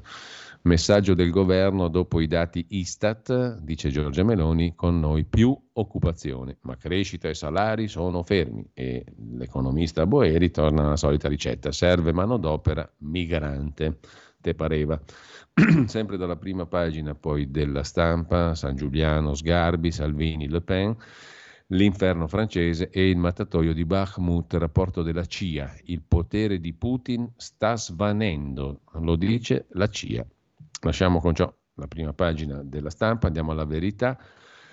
Sul salario minimo c'è l'articolo di Carlo Cambi in apertura. Il PD adora il salario minimo, propone il taglio del salario a 6 euro all'ora. Piace anche a Confindustria e Calenda. La falange dell'opposizione, unita da un emendamento che fissa a 9 euro il compenso base è obbligatorio, ma la cifra include ratei, mensilità extra e scatti. È una paga da fame, quasi la metà della media italiana. Il salario minimo è proprio minimo, cioè si riduce al minimo. Il taglio del salario a 6 euro all'ora. Picchetto Fratin, ministro dell'Ambiente, immagina un bel lockdown climatico. Clemente Mastella racconta la verità, se Meloni rifà il PDL finirà dritta a governare l'Unione Europea, deve fare un predellino come quello di Berlusconi. La leghista Vanni Agava, sottosegretaria all'ambiente, ora si può un piano fermi per il nucleare, e poi Maurizio Belpietro che ci ammonisce, guai a gioire dei mali francesi, perché noi rischiamo la stessa cosa, il multiculturalismo farà del male anche a noi. Le banlieue francesi sono così francesi che se ne occupa Algeri, scrive Francesco Borgonovo. Spari a un poliziotto, attentato a un sindaco, più di 3.300 arrestati, mentre le rivolte e i saccheggi si allargano in Belgio e Svizzera il Ministero degli Esteri algerino con una nota intima all'Eliseo di tutelare i magrebini. E poi ci sono due pagine dedicate dall'Aula della Pasqua alle norme imposte da Bruxelles per ristrutturare le case nella chiave del green, del verde. Si apre il banchetto per i fondi esteri. La certificazione energetica imposta dall'Unione Europea agli immobili sarà un colpo di grazia per il nostro patrimonio costi enormi e proprietà che non potranno permetterseli saranno obbligate a, in- a, vendere a saldo. Gli investitori esteri dotati di grandi portafogli stanno pregustando il banchetto, cioè la possibilità di acquistare a buon mercato in Italia. Il rapporto di scenari immobiliari rileva la crescita esponenziale degli investitori, 50% in più in 8 anni, mentre Silvana De Mari propone un premio alla memoria del vero medico Covid, Giuseppe De Donno. Ha guarito i malati Covid con una terapia oggi usata anche negli Stati Uniti. Da noi ha raccolto solo attacchi e calunnie che l'hanno portato al suicidio. Le sue cure sono state boicottate per favorire il business dei vaccini ora che è scomparso non va dimenticato. Serve un premio in suo onore. Infine, su Libero, vediamo un po'. Ecco la prima pagina di Libero, ecco perché governa, ecco perché chiedo scusa, Fratelli d'Italia governa e il PD no. Parla la russa, il presidente del Senato. Noi abbiamo conservato i valori e la memoria, il PD no. Mentre Vittorio Feltri si occupa della rivolta nelle banlieue. Il problema non è la Francia, ma è l'Islam Quel che sta succedendo in Francia non è uno spettacolo edificante, scrive Feltri. Mezzo paese in subbuglio, la popolazione travolta da violenze, giornate incredibili. L'Italia in recente passato ha litigato con Macron che ci ha accusato di avere commesso nefandezze contro gli immigrati. Indubbiamente in tema di extracomunitari l'Italia non ha un passato e neanche un presente brillante, non abbiamo mai trovato un modo di accoglierli, non siamo mai stati capaci di respingerli. Il risultato arrivano folle di stranieri a cui non siamo capaci di riservare accoglienza. Tutto vero, ma c'è un ma. Visto quello che sta accadendo in Francia, una specie di guerra senza freni, forse dovremmo dire all'Eliseo di vergognarsi. I transalpini hanno dimostrato ampiamente di non potersi permettere di criticarci. A centropagina invece racconta di Giuseppe di Fratelli d'Italia, un esponente di Fratelli d'Italia, un deputato che ha denunciato il racket dei visti per migranti clandestini. Così volevano corrompermi, colpa della mala gestione PD 5 Stelle. Il racconto viene fatto in prima pagina su Libero, andiamo a vederlo meglio, adesso ci arriviamo subito, un attimo soltanto un po' di calma che ci arriviamo, eccolo qua, ritorniamo alla prima pagina di Libero perché l'intervista al deputato di Fratelli d'Italia volta a pagina 7 e noi ci facciamo un salto a pagina 7 dove l'onorevole Andrea Di Giuseppe racconta così hanno provato a comprarmi. Con le sue denunce l'onorevole Di Giuseppe ha svelato il racket dei visti in Asia, il racket dei migranti. Le colpe, mala gestione di PD e 5 Stelle. Cosa racconta Libano in prima pagina?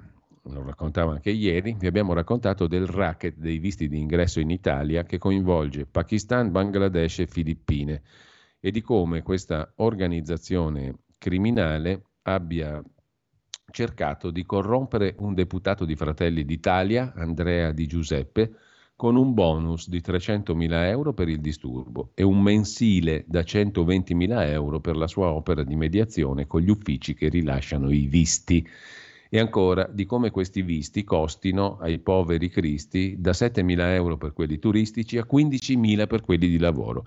Di Giuseppe però non ha solo rifiutato le avance, le ha denunciate con tanto di registrazioni alla Guardia di Finanza, dimostrando un senso dello Stato encomiabile. Oggi lo abbiamo raggiunto al telefono, scrive Libero, per capirne di più.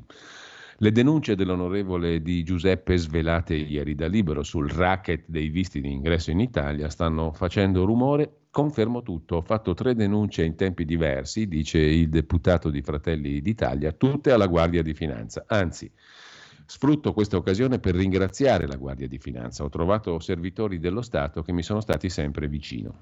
Cosa ha pensato quando è stato approcciato per la prima volta al ristorante? Avevo due alternative.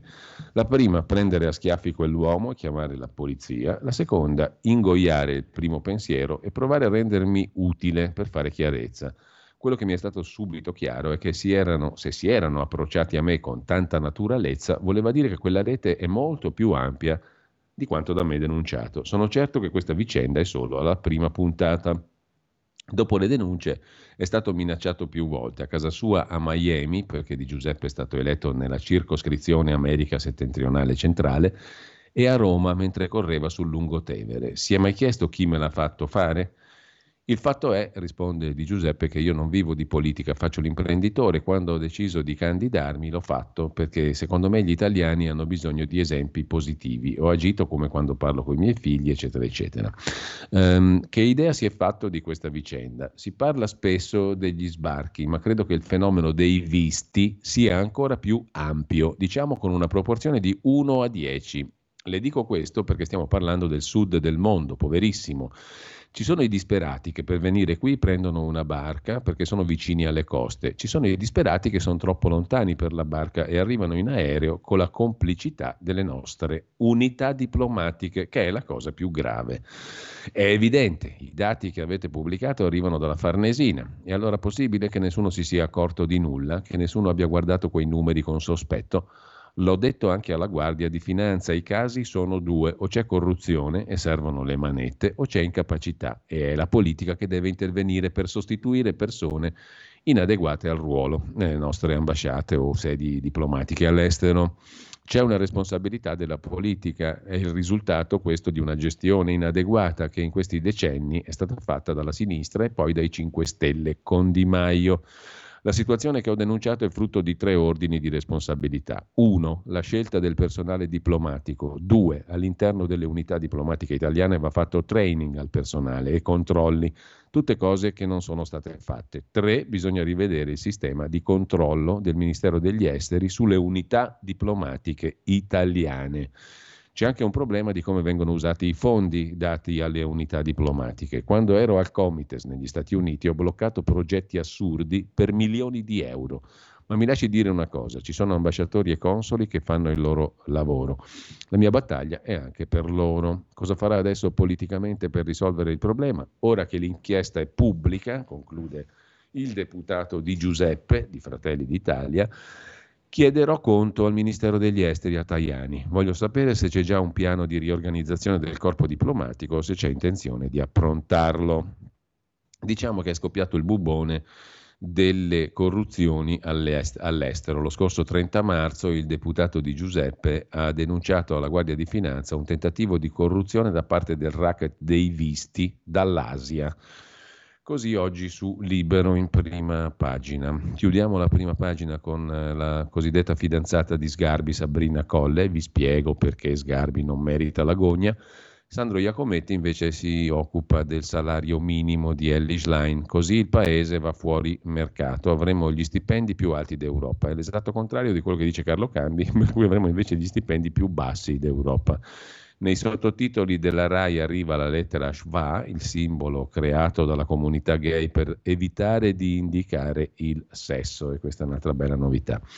Detto questo, mm, andiamo velocissimamente a vedere le pagine principali dei quotidiani di oggi. Su Repubblica Affari e Finanza, ve lo dico a, manetta, a manettona, perché abbiamo poco tempo. Su Repubblica Affari e Finanza vi segnalo un bel primo piano, siamo in realtà a pagina 8, sul fatto che gli algoritmi e la concorrenza tagliano migliaia di posti nelle telecomunicazioni. La forte pressione competitiva, la possibilità di girare importanti funzioni a Google e Company hanno fatto perdere 380.000 occupati in otto anni nel settore delle telecomunicazioni, sempre più soggette all'intelligenza artificiale. L'impatto dell'intelligenza artificiale vale il prodotto interno lordo della Gran Bretagna. L'adozione dell'intelligenza generativa tipo ChatGPT aumenterà la produttività delle aziende globali tra i 2.600 e i 4.400 miliardi, scrive Giulia Cimpanelli su Repubblica Affari e Finanza.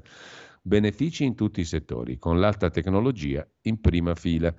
E mm, rimanendo a Repubblica Affari e Finanza, la grande bellezza italiana è tutta un ciak il cineturismo porta in Italia circa 600 milioni.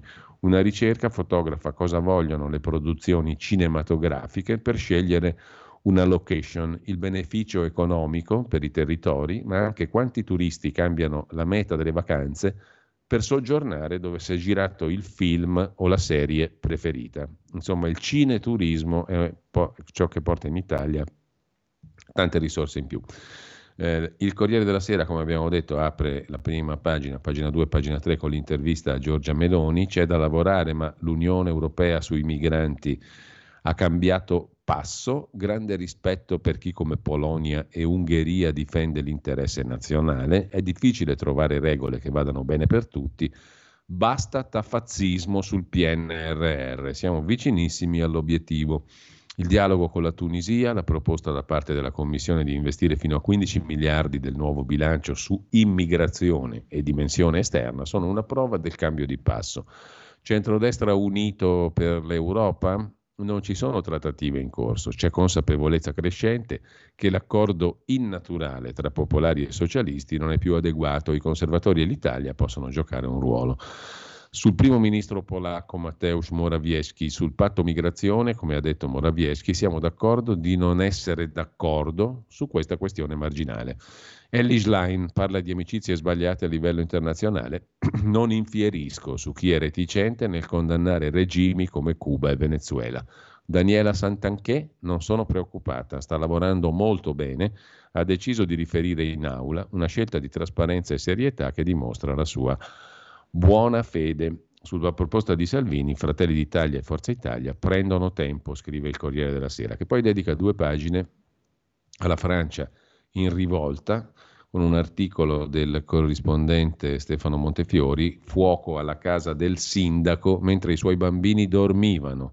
È un tentativo di assassinio, ha detto lo stesso sindaco, una distruzione organizzata come in un videogioco così sul Corriere della Sera e poi c'è un, un articolo sempre di Stefano Montefiori, un reportage dal eh, pianeta dei ribelli, ribelli che sono caratterizzati dal fatto di essere sostanzialmente neri islamici, tunica islamica, però le Air Jordan ai piedi, scarpe Nike e voli low cost per l'Algeria, è il rifiuto di una generazione che non vuole essere francese parla Fatia Agag Bujalat, vivono qui, ma vedono nel Maghreb il paradiso. Il falso mito delle banlieue, la mappa dei disordini, non rispecchia quella dei quartieri più poveri, cioè peggio ancora sostanzialmente. C'è una parola, camis. In Francia molti ragazzi di origine araba portano il camis, una lunga tunica che poi coprono con felpe sportive un simbolo di appartenenza e di diversità rispetto ai coetanei francesi. Allo stesso modo le ragazze portano la baia, una tunica con il velo. Da mesi si discute se vietare questi indumenti nelle scuole. Nel 2004 fu vietato il velo nelle aule.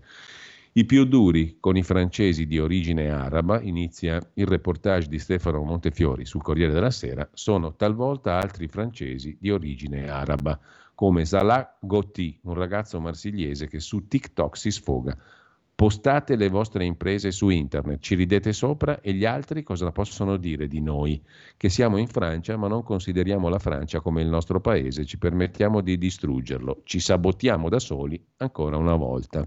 Interessante questo commento. Noi comunque siamo qualcosa di diverso. E intanto sul Corriere della Sera l'allarme di Zelensky i russi, pur di fermarci, sono pronti al disastro atomico, minati i reattori di Zaporizhia, dice il presidente ucraino. Mentre Milena Gabanelli si occupa di 4 miliardi e 300 milioni di euro rubati sulla bolletta elettrica, sono i soldi che abbiamo pagato alla Sogin in oltre 20 anni. La società pubblica deve smantellare gli impianti nucleari, i manager incassano i premi senza fare nulla si indigna Gabanelli. C'è poi, avvoltando pagina, l'intervista al figlio di Walter Chiari, Simone, il quale dice sapevo della cocaina, iniziò con una soubrette, scherzai con Agnelli, feci infuriare papà. Lui, che aveva militato nella decima MAS, non sopportava l'egemonia comunista, racconta Simone Annichiarico, il figlio di Walter Chiari. Sul sistema Sant'Anché 462 infrazioni della sua bella Maserati si sofferma il fatto a pagina 3, 43 multe non ha pagato la Sant'Anché. Sul mercato dei visti invece il fatto quotidiano interpella il sottosegretario agli esteri Cirielli dopo la denuncia di un esponente del suo stesso partito, i Fratelli d'Italia che abbiamo citato prima, di Giuseppe. Troppi appalti ad esterni, ammette Cirielli. In Bangladesh 15.000 euro per entrare in Italia. Dice il viceministro Cirielli, non è sottosegretario, viceministro, i consolati esternalizzano i servizi con gare al ribasso. Un affare milionario e poco trasparente quello dei visti per l'ingresso in Italia. A rilanciare il tema ieri un servizio di Libero che ha raccontato una vicenda diventata indagine della Guardia di Finanza di Roma dopo la denuncia del parlamentare di Fratelli d'Italia Di Giuseppe, componente commissioni esteri che riguarda i visti dal Bangladesh, Filippina e Sri Lanka, il cui numero è aumentato tra il 20 e il 21. Alla base organizzazioni criminali straniere e non solo. Sull'autonomia il Fatto Quotidiano mm, presenta un articolo nella pagina economica di stroncatura totale, l'autonomia alla Calderoli, la secessione dei ricchi, 60 audizioni e dopo 60 audizioni è chiaro, il disegno di legge Calderoli va soltanto buttato nel cesso sostanzialmente. Una pagina intera sul Fatto Quotidiano dedicata a Conad, la guerra interna per gli strani affari col finanziere Mincione il gigante della distribuzione Conad è scosso dalle accuse di alcuni azionisti per l'operazione Ocean in cui era coinvolto il rider Mincione imputato in Vaticano. Una storia complessa, la trovate a pagina 12 del Fatto Quotidiano. Un esposto in procura a Bologna già nel luglio 22, un ricorso al tribunale, a maggio un'ispezione ministeriale. Sul giornale invece vi segnalo la pagina dedicata alla Francia dove c'è da sottolineare il commento di Fiamma Nierenstein sull'antisemitismo sotterraneo che in Francia è molto molto in crescita purtroppo. 40 anni di errori sui migranti, sottolinea ancora il giornale. La rubrica fortunatissima di Luigi Mascheroni, Gli insopportabili, oggi si occupa di Zero Calcare, il vignettaro di Staceppa, maestro di vita di tutti i buoni, il celebre fumettista, star di vendite dello streaming, da ultimo intellettuale d'Italia, ormai diventato un guru per la sinistra della sinistra e padre e fratello, per la destra insomma, ma loro sono soltanto nazi orgoglio di Re Bibbia, il romanesco come esperanto generazionale e lo snobismo da social. C'è invece una parte centrale del giornale molto importante, il controcorrente di oggi, l'inchiesta curata da Maria Sorbi, Dopo di noi, i disabili dimenticati. La legge 112 esiste da otto anni, ma è ancora piena di lacune. La ministra Locatelli, leghista ministra delle disabilità, promette la renderemo più facile e reale. Sui disabili, vergogna, 226 milioni mai spesi, scrive il giornale. La denuncia della Corte dei Conti. 13 regioni non hanno partecipato ai bandi per avere i finanziamenti. I funzionari non erano in grado di compilare le domande. Eh, e il ministro Locatelli, appunto la ministra leghista della disabilità, assicura miglioreremo le procedure, avviare case famiglia, palestre di autonomia per quando i genitori non ci saranno più.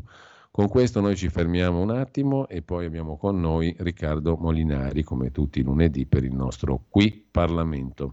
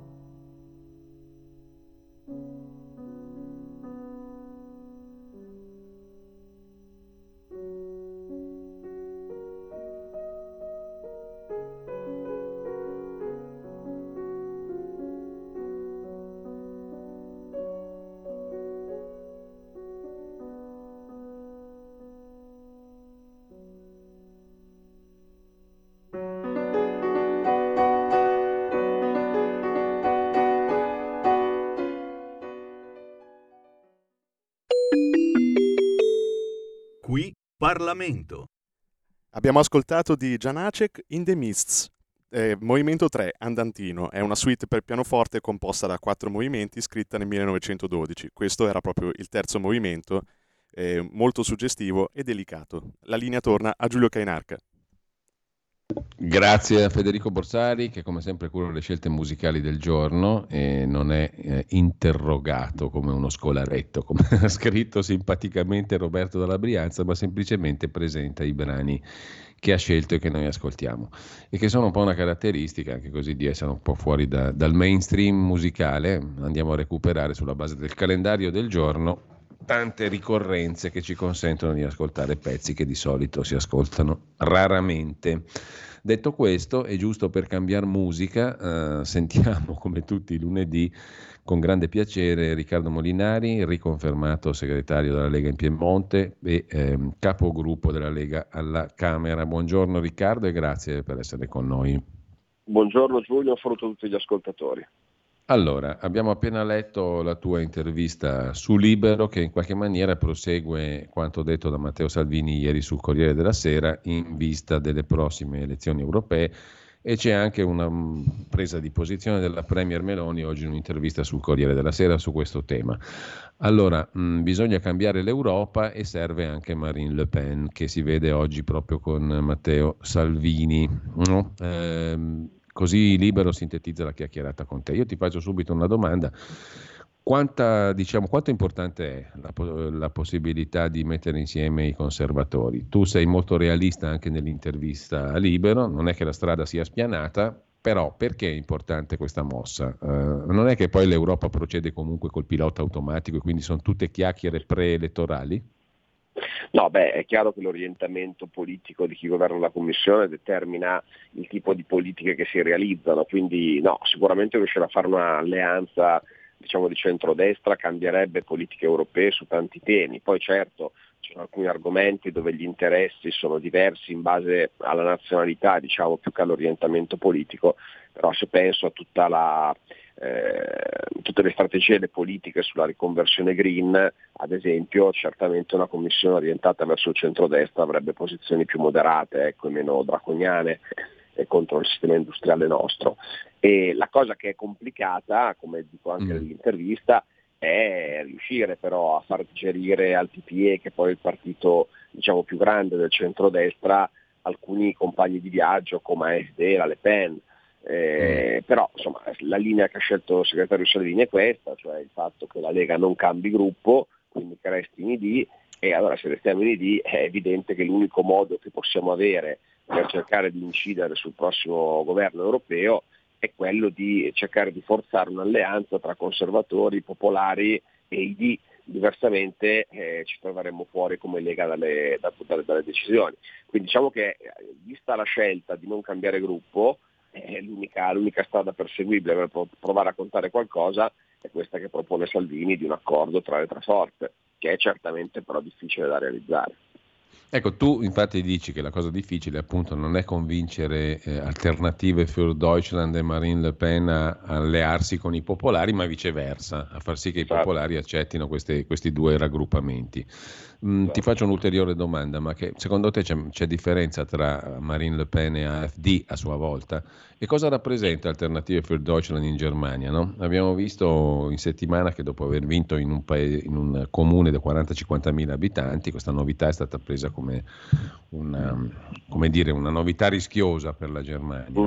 Ma sicuramente sono due situazioni diverse, non fosse altro che per la struttura dei rispettivi partiti. Adesso il partito di Marine Le Pen è un partito comunque storico, strutturato, organizzato sul territorio, che ha saputo rinnovarsi, eh, infatti ora si chiama Rassemblement National, non si chiama più come si chiamava Front Nazionale, come si chiamava prima quando c'era il padre, insomma è un partito che eh, diciamo, ha abbandonato eh, una retorica di estrema destra che era quella diciamo, del, del, padre, di, di Le Pen padre, poi certo è pur sempre un partito di destra, però diciamo che ha già vissuto, la, se la banalizzo, la fiuggi di alleanza nazionale, ecco per intenderci, cioè comunque hanno, sono passati attraverso un percorso di ammodernamento.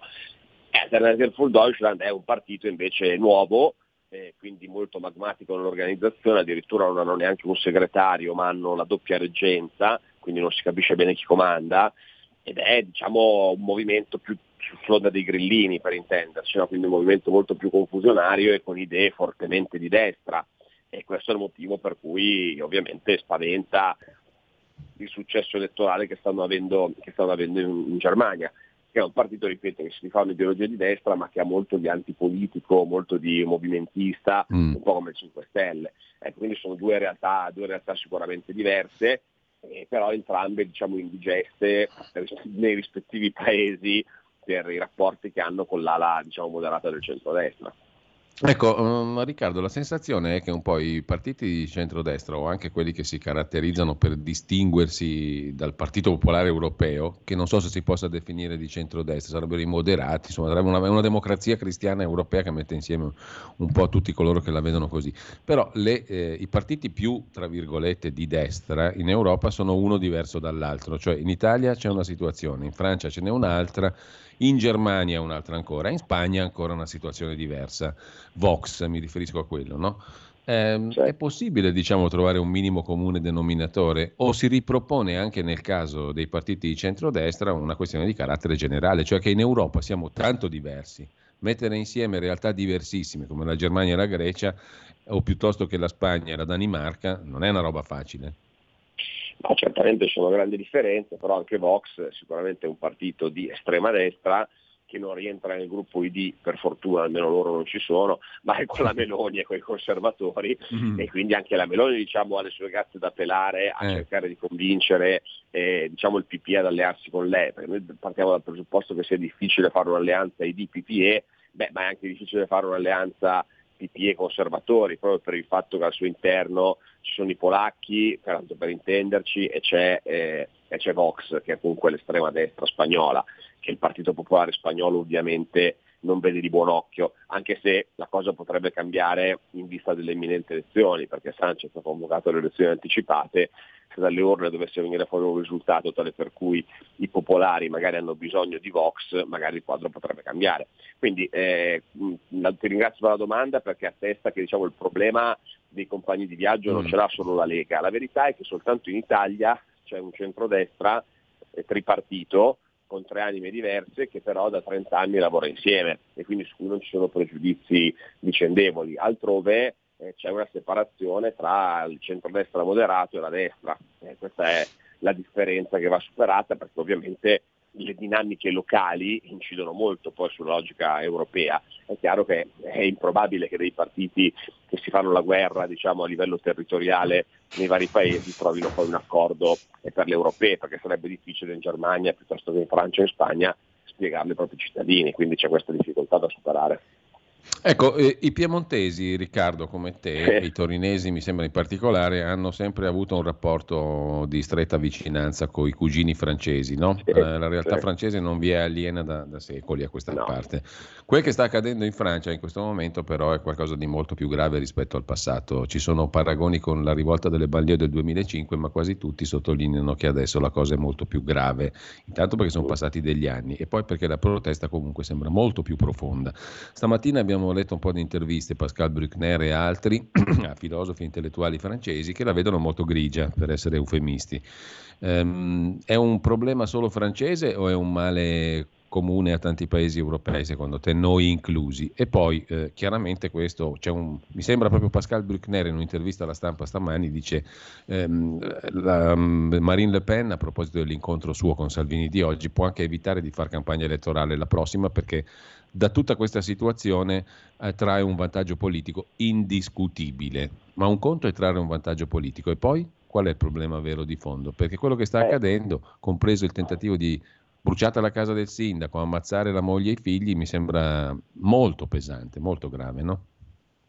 È molto grave, è molto preoccupante ed è il fallimento diciamo, di un certo modello purtroppo di, di integrazione, nel senso che eh, la Francia eh, dovrebbe essere il baluardo diciamo, dei valori laici, integrare sulla laicità, sul senso dello Stato, sui valori repubblicani purtroppo invece sulla base di questi valori ha in qualche modo eh, gestito una politica, una politica del Paese in quella direzione, ma sull'integrazione ha lasciato e ha permesso che le comunità straniere, in particolare le comunità musulmane, creassero delle loro zone franche dove invece vigevano le regole culturali eh, islamiche, questo è il punto, quindi sono comunità che sono isolate dal contesto francese, grazie alla laicità, alle normative liberali francesi hanno potuto vivere in queste sacche di diciamo, impunità dove mantenere la loro cultura.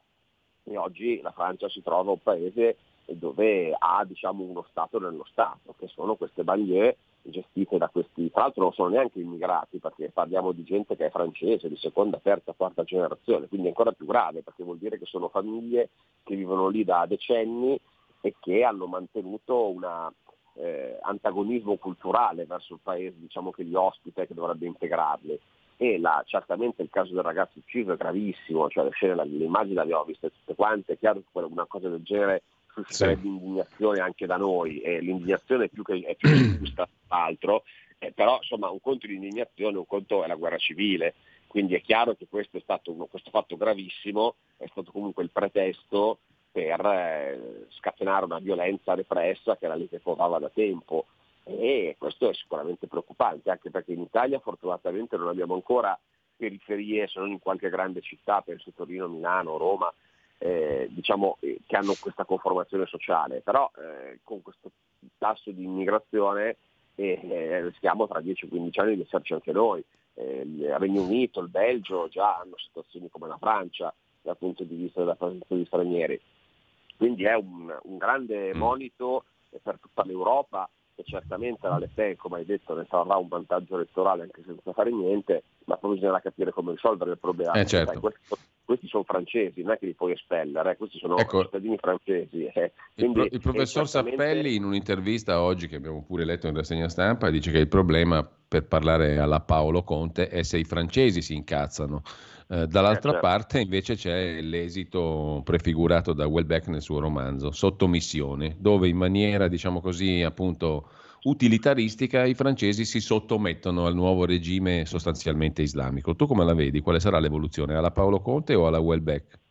Eh, eh, eh, io spero che ci sia una reazione dei francesi che nel nome appunto della laicità dei valori repubblicani cerchino di riportare l'ordine nel loro paese e difendere la loro cultura che non, per farla diventare una, una sorta di, di, di, di, paese comandato dalla Sharia. Io mi auguro che ci sia una reazione laica, repubblicana, francese di reazione a tutto questo. Eh, perché sicuramente il contesto della sottomissione, trasformare diciamo, il baluardo dei valori liberali come la Francia in un protettorato islamico non la vedo certamente come una buona notizia per l'Europa. Ecco. Ultima cosa, veramente sintetica perché abbiamo lo spazio di un tweet. Sei d'accordo con Carlo Cambi, il nostro amico Carlo, che oggi sulla verità dice il salario minimo proposto da Ellis Line serve solo ad abbassare gli stipendi, perché i 9 sulla carta sono uno specchietto per le allodole e arriveremo a salari fantastici da 6 euro all'ora, quando dice perfino la CISL la media oggi è già 11. Quindi salario minimo vuol dire proprio minimo, cioè ridurlo al minimo. Eh certo, ma io questo l'ho spiegato anche nell'intervista di oggi, l'ho spiegato in aula la settimana scorsa, è proprio un approccio, è il solito approccio dirigista della sinistra che vuole mettere nero su bianco una cifra, no? vuole scrivere nero su bianco qual è il salario minimo. Peccato che con l'inflazione che abbiamo, tempo che abbiamo approvato la legge con i due passaggi tra Camera e Senato, rischia di essere già superato dall'inflazione quel salario minimo, però diventa così un benchmark verso il basso esattamente come il reddito di cittadinanza perché il reddito di cittadinanza era diventato di fatto un salario minimo perché veniva usato come riferimento eh, per il salario più basso. Allora, eh, noi abbiamo un approccio che è quello di dare potere alla contrattazione collettiva, cioè devono essere i sindacati, la parte datoriale, a decidere lavoro per lavoro, mansione per mansione, qual è il salario minimo, adattarle in base alle esigenze eh, diciamo, del territorio, le esigenze economiche, le esigenze aziendali. E paradossalmente il salario minimo per legge è una, diciamo, è una, scelta politica antisindacale dal nostro punto di vista e soprattutto rischia di creare un danno ai lavoratori come spiegavi tu, perché rischia di diventare un benchmark verso il basso superato poi dai fatti. Eh, Riccardo, io ti ringrazio come tutti i lunedì. Mm, non abbiamo fatto in tempo a scorrere il calendario della settimana alla Camera, ma lo seguiamo lo stesso. Dovrebbe arrivare finalmente l'inchiesta sul Covid, che è quella che tanti nostri ascoltatori aspettano. Ecco. Dovrebbe essere la settimana Beh. giusta. Ecco, posso dire e allora ne riparleremo ancora. Intanto, mm, grazie a Riccardo Molinari. Buona settimana, buon lavoro, Riccardo. Un saluto a tutti, grazie.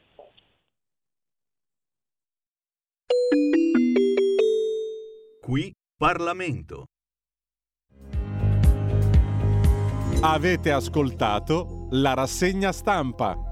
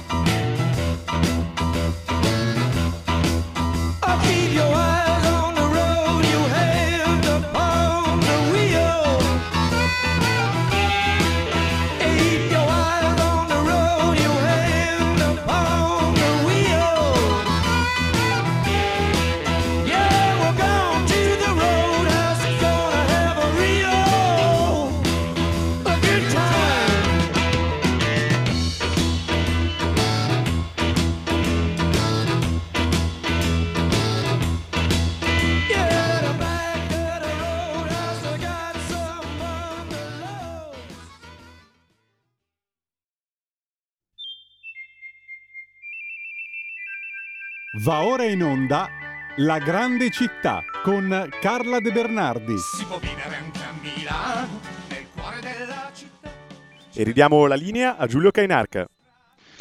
E a Carla De Bernardi che è già in collegamento con noi, abbiamo reso omaggio anche alla data di scomparsa di Jim Morrison che moriva oggi 3 luglio del 1971 a Parigi alla mitica età di 27 anni e abbiamo sentito un pezzo tra quelli più celebri dei Doors, il gruppo di cui Morrison era il cantante. Intanto buongiorno a Carla De Bernardi che vedo appunto collegata con noi. Carla, buon lunedì.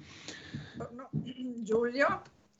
E proseguiamo inarrestabili anche in questo caldo lunedì di luglio nella nostra cavalcata attraverso la grande città, verso le cose del mondo perché Milano diventa un prisma, come è lo scopo di questa rubrica, per allargare lo sguardo. No? È un punto di partenza che ci dà lo spunto, diciamo Carla, per vedere tante altre cose, come siamo soliti fare.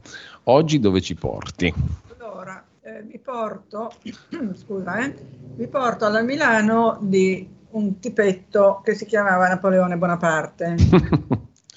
allora, ieri volevo andare a visitare la Pinacoteca di Brera, che sappiamo fu una sua creazione, tant'è che nel cortile di Brera c'è lui sotto le spoglie, cioè, c'è Marte pacificatore del Canova che in realtà è, è Napoleone, è un omaggio a Napoleone, no? E, e, lo volle lui proprio questo, questo, grande monumento di bronzo bellissimo che qualche anno fa, se vi ricordate, è stato restaurato dalla Pirelli, avevano messo un box di vetro in mezzo al cortile per cui si poteva vedere il restauro. Allora ieri sono andata alla Pinacoteca perché ho detto, vabbè, ogni tanto bisogna andarci, ieri doveva essere gratuita. E in effetti lo era. Peccato che quando sono arrivata lì eh, mi hanno detto che avrei dovuto prenotare online. Allora, prima di tutto mi sono chiesta, ma scusami, ma per esempio, gli, infatti non c'era coda. I turisti come fanno a sapere che devono prenotare online? Io sono mediamente acculturata e non l'avevo capito, per cui mi chiedo... Senti fa... Carla, ne abbiamo parlato anche l'altra volta, stanno cominciando a rompere un po' le scatole con queste prenotazioni online. Esatto, però ho scoperto un'altra cosa che non sapevo e che per gli over 65, categoria a cui io appartengo, il martedì e il mercoledì la, la, l'Accademia, sempre su prenotazione, cosa però che io ho fatto lì per lì a quel punto, ehm, costa 2 euro e quindi eh. non è male perché normalmente ne costa 15, anzi adesso ne costa 16 perché c'è un euro per l'Emilia Romagna. Allora, voglio dire una roba, visto che ci dobbiamo sempre collegare all'attualità, prima di tornare a Napoleone. Eh, L'Accademia di Brera, eh, scusami, la Pinacoteca di Brera, hanno tutto il complesso di Brera per capirci, è stato negli ultimi anni eh, sotto la direzione di un signore che si chiama James Bradburn, che sì. è sovrintendente della Pinacoteca, però da lui dipende anche la Braidance e altre cose. Eh, James Bradburn, io l'ho conosciuto, è un tipo, credo che sia canadese, e lui veniva da Firenze. Quando sai, ti ricordi Franceschini ha nominato dei sì. intendenti stranieri, suscitando anche lì eh, delle, le ire di chi voleva che fossero solo italiani, queste, queste storie qui che succedono ogni volta. Adesso però James Bradburn ha finito il suo secondo mandato e non può essere rinominato.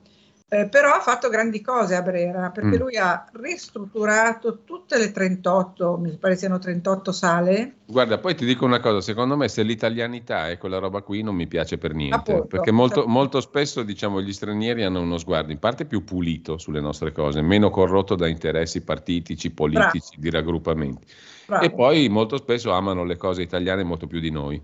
Infatti, infatti, sono d'accordo con te e comunque infatti abbiamo avuto per, per, eh, non so quanti anni, ma svariati, eh, Bradburn aveva una caratteristica, ha una caratteristica perché è vivo e vegeto, di avere sempre dei gilet che sembrano strappati dalla- dalla- dalla- dalle pareti perché sono gilet di tessuto tappezzeria. È un vero, è vero. mo- Molto simpatico. Io una volta ho avuto l'onore di cenare con lui, con una mia amica che era- ha combinato questa cena ed è stato veramente una cena molto divertente. Poi lui era invitato da me, dalla mia amica. No, veramente i gilet se li fa fare dal tappezziere, hai ragione.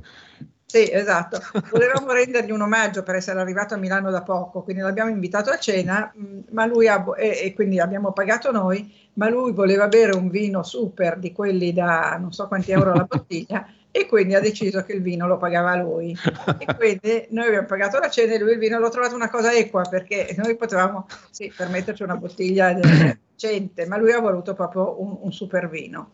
Molto simpatico James. James Bradburn, già che ci siamo, parliamo di lui, visto che siamo nell'attualità, poi torniamo a Napoleone, Mm. si inserisce in quel filone che era cominciato con la Wittgens e con Russoli, che hanno aperto, la Wittgens ha aperto Brera alla città, alla- alle scuole, al teatro, alla musica, eh, saltando via la storia di, di Fernanda perché ne abbiamo già parlato, e poi aveva in mente con Russoli, che è stato il suo successore, la Grande Brera, cioè di eh, usare un altro palazzo che stanno ristrutturando anche per merito, o forse per merito di James Bradburn, che è Palazzo Citterio, un po' più in su di, via- di- di Palazzo di Brera, che ospiterà le eh, collezioni di arte contemporanea. L'avevano già aperto qualche anno fa, non so se ti ricordi, ha un bellissimo giardino. Qualche anno fa l'avevano aperto dicendo, sbandierando che Palazzo Citterio avrebbe, perché non ho chiuso il telefono, scusatemi, È il bello della diretta, Carla. avrebbe ah, aspetta questo poi deve essere anche uno spam avrebbe ehm, come si aspetta che tolgo la, la suoneria perché questi ci riprovano Ehm, avrebbe eh, oh porco cane suoni e vibrazioni silenzioso Ah, Ecco. intanto ne approfitto per un'altra roba, perché ieri apro una piccola parentesi. eh, ho visto che c'era il cenacolo aperto gratis come tutti i primi Ma domenica del mese, prenotazione credo ma sempre su prenotazione. Solo che il problema è che se tu vai sul sito non la trovi la modalità per prenotare, devi fare Esatto. una fatica terrificante per capire dov'è e non la trovi. Per Esatto. cui non puoi andare neanche quando è gratis. Chiudo parentesi. Esatto, esatto. E probabilmente è fatto Vabbè. apposta, che, che cosa ti devo dire? Comunque, per finire con la, il Palazzo Citterio, perché è un'altra cosa divertente, quando l'hanno aperto qualche anno fa, si sono poi accorti che le opere di arte contemporanea, che spesso sono molto grandi, non passavano dalle porte. Quindi era stata fatta una ristrutturazione che impediva di usare Palazzo Citterio per lo scopo per cui era stato ristrutturato, e cioè quelle opere che adesso sono, credo, nei magazzini, perché eh, quello che noi vediamo a Brera è una piccola parte di quello che c'è. Vabbè, detto questo, Brera è piena di capolavori e ehm, eh, Napoleone Bonaparte, quando era eh, nelle, nelle sue giri italiani, razziava opere a destra e a manca che si portava poi a Parigi, no? la famosa Gioconda, se non ricordo male, se la portò a Parigi proprio lui. E Napoleone, vabbè, lo sanno tutti chi era Napoleone, vogliamo ricordare che nacque il 15 agosto 1769, che morì nel eh, 5 maggio del 21, come, 821, come ci ricorda Manzoni col suo E i fussi come immobile, dato il mortal sospiro, stette la spoglia in memoria, orba di tanto spiro, orba di tanto spiro, ma come gli viene in mente a Manzoni di dire orba di tanto spiro? E non è male. No, non è male. Detto questo, Napoleone eh, arrivò in Italia, mandato dal direttorio, e ehm, creò a- a- ehm, al di qua delle Alpi, cioè dove siamo noi nella pianura padana, la Repubblica Transpadana. Poi creò Adesso, diciamo, diciamo una cosa veramente nazionalista, ma questi francesi che fanno tanto i galletti nazionalisti a loro Eh, esatto, Il più grande l'hanno preso dall'Italia, Napoleone. esatto. perché era, eh, sì, la Corsica all'epoca era italiana. E la madre era italiana, la madre si chiamava, aspetta che ti dico come si chiamava la sua mammina, la sua mammina si chiamava, eh, porco cane, eh, nato a Iaccio in Corsica, nobiltà italiana, Letizia Ramolino. Ramoli, Ligure, diciamo. Esattamente. Allora lui fa questa Repubblica Transpadana, che era praticamente la Lombardia, la pianura padana, poi la Repubblica, eh, come si chiamava, Cispadana, che era invece Modena, Reggio, Bologna, Ferrara, le terre eh, pontificie, poi le unisce nel 97 e fa la Repubblica Cisalpina con capitale Milano. Ed ecco che Milano è capitale di questa, di questa grande Repubblica. Ehm, la Repubblica eh, Cisalpina viene riconosciuta dall'Austria, il trattato di Campoformio che abbiamo studiato tutti a scuola, e in cambio di avere Venezia e il Veneto. Ecco quando Venezia e il Veneto passano all'Austria. Nel, ai primi dell'Ottocento, per l'esattezza del 1802, la Repubblica Cisalpina diventa Repubblica Italiana Napoleonica e nel 1805 il caro Napoleone in Duomo si fa incoronare Re d'Italia. Lui fa una specie di ristrutturazione della facciata del Duomo perché vuole, vuole che sia tutto all'altezza della sua grandeur, la grandeur. Nota che lui era piccolo di statura ma era alto più 3 centimetri più di Sarkozy, quindi era piccolo, ma Sarkozy era più piccolo, ehm, è più piccolo. E mm, si fa incoronare in Duomo, va, manda a prendere la corona ferrea Longobarda a Monza e poi, mentre è lì raccolto in preghiera, che dovrebbe essere incoronato dal Papa, prende la corona, paff, se la mette in testa e dice la famosa frase Dio me l'ha data e guai a chi la tocca, perché lui si ricordò di quando Carlo Magno fu invece incoronato a tradimento dal, dal Papa, no? Quindi dice a me non succederà che mi incoroni il Papa perché sono io il potere assoluto, non è il potere del Papa. E quindi si autoincorona. Ehm, dopo l'incoronazione c'è questo grande banchetto a Palazzo Reale per il quale un certo eh, Giacomo Raffaelli, che era un, uno scultore, un artista, fece un eh, centro tavola che si può andare a ammirare ancora a Palazzo Reale perché è stato restaurato da poco, un eh, centro tavola lungo 13 metri con 240 figurine, è una delizia perché è tutta una, una, una, specie di, di eh, grande, eh, come dirti, eh, insieme di colonne, timpani, figurine in bronzo, tutto in stile assolutamente neoclassico, ed, eh, leo, eh, leoni, insomma, sfingi, tutti, tutti, quegli stilemi dello stile neoclassico, Retour d'Egypte, e ehm, si può andarlo ad ammirare perché l'anno scorso è stato reinaugurato dopo averlo eh, sistemato perché insomma era un po' malinarnese.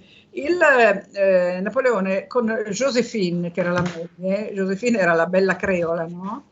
Va a abitare a Palazzo Strabelloni in Corso Venezia, ma poi non può sempre stare a Milano, quindi nomina viceré Eugenio Beauharnais, che era figlio di Giuseppina, di Josephine, ma non suo, perché Josephine aveva sposato in prime nozze appunto questo Beauharnais, e loro si insediano invece dove oggi c'è la GAM, Galleria d'Arte Moderna, il um, via Palestro, hai presente la Villa Reale cosiddetta? Sì, sì, la Reale era stata fatta da un conte belgioioso l'aveva fatta fare a Pollack, anche quella in super stile eh, neoclassico.